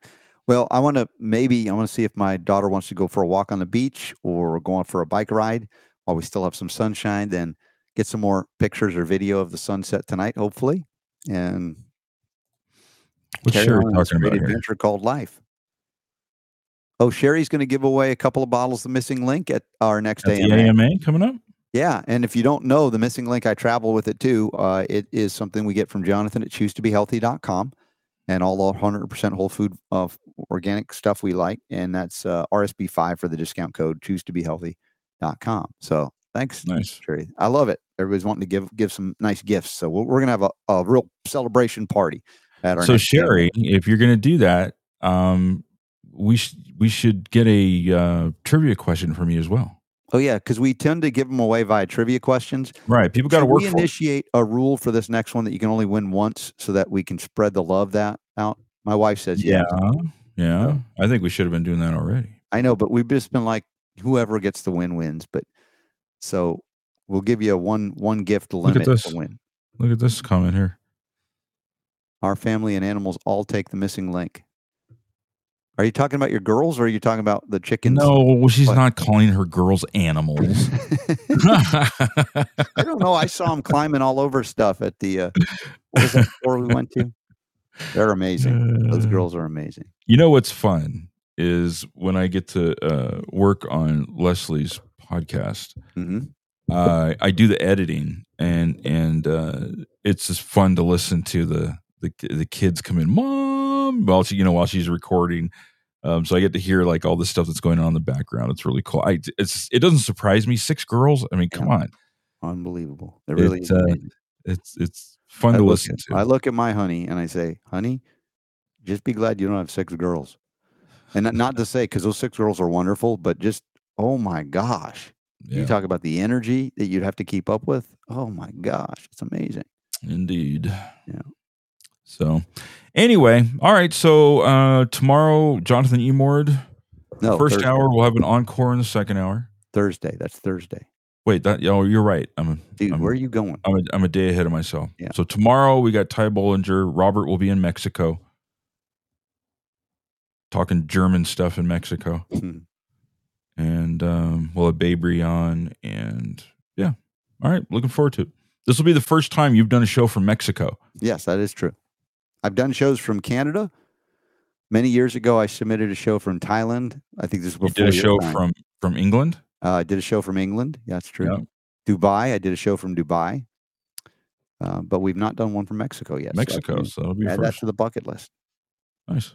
Very cool. All right, I got to pack it up and get it ready for the morning. Okay. Well, you guys uh, have a good afternoon, evening. Appreciate you tuning in. We'll see you tomorrow. Thanks, guys. Appreciate you.